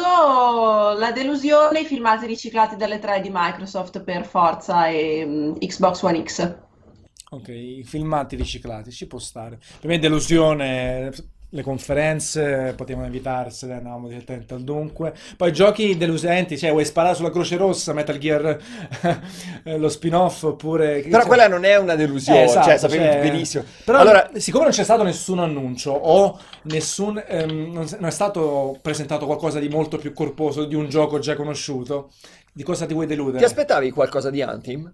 Eh, Anthem, la non presenza di Anthem, magari... Però, però è un gioco che sta indietro, ecco. Sta indietrissimo, però un Quindi- trailerino, un sì, videino, Sì, qualcosa. più delusioni concettuali, mancanza di Anthem. Sì, sì, sui giochi, ragazzi, il problema è che i giochi che hanno presentato, a parte Biomutant e Age of Empires eh, 4, Eh, eh, la, la- la- la felicità di sapere che c'è un nuovo Age of Empires, anche se non si è visto nulla. la ciccia. La ciccia ciccia- que- Quest'anno, Poi- ragazzi, Gamescom ciccia a zero. Neanche dobbiamo Giordano, leggere eh. il best of the show, io lo butto sul classico Super Mario, nel senso devi dare un premio, una, una roba, lo diamo a Super Mario, che, che è chiaramente il titolo di maggiore qualità per quanto mi riguarda, ecco poi... Aspettiamo TGS a questo punto con Sony. Allora, assolutamente sì, perché adesso non è finita qui, eh, non è finita Non è qui. finita. Il prossimo appuntamento che seguiremo sul posto è il Tokyo Game Show. Non credo, ma non è detto che faremo anche de- delle dirette qui dal, dal posto, ma saremo lì eh, sul posto in tre. Eh, io, mamma, ha detto eh, io, Vincenzo e Umberto. E, mm, In tre a TGS addirittura? Sì, sì, sì, sì. Proprio eh, abbiamo Ok, fatto carte cioè- false per stare in Giappone. Ma Perché- quindi vedo anche te a settembre? Assolutamente sì. Perché- Bene, bene, Perché tu perché sei ancora lì nel periodo.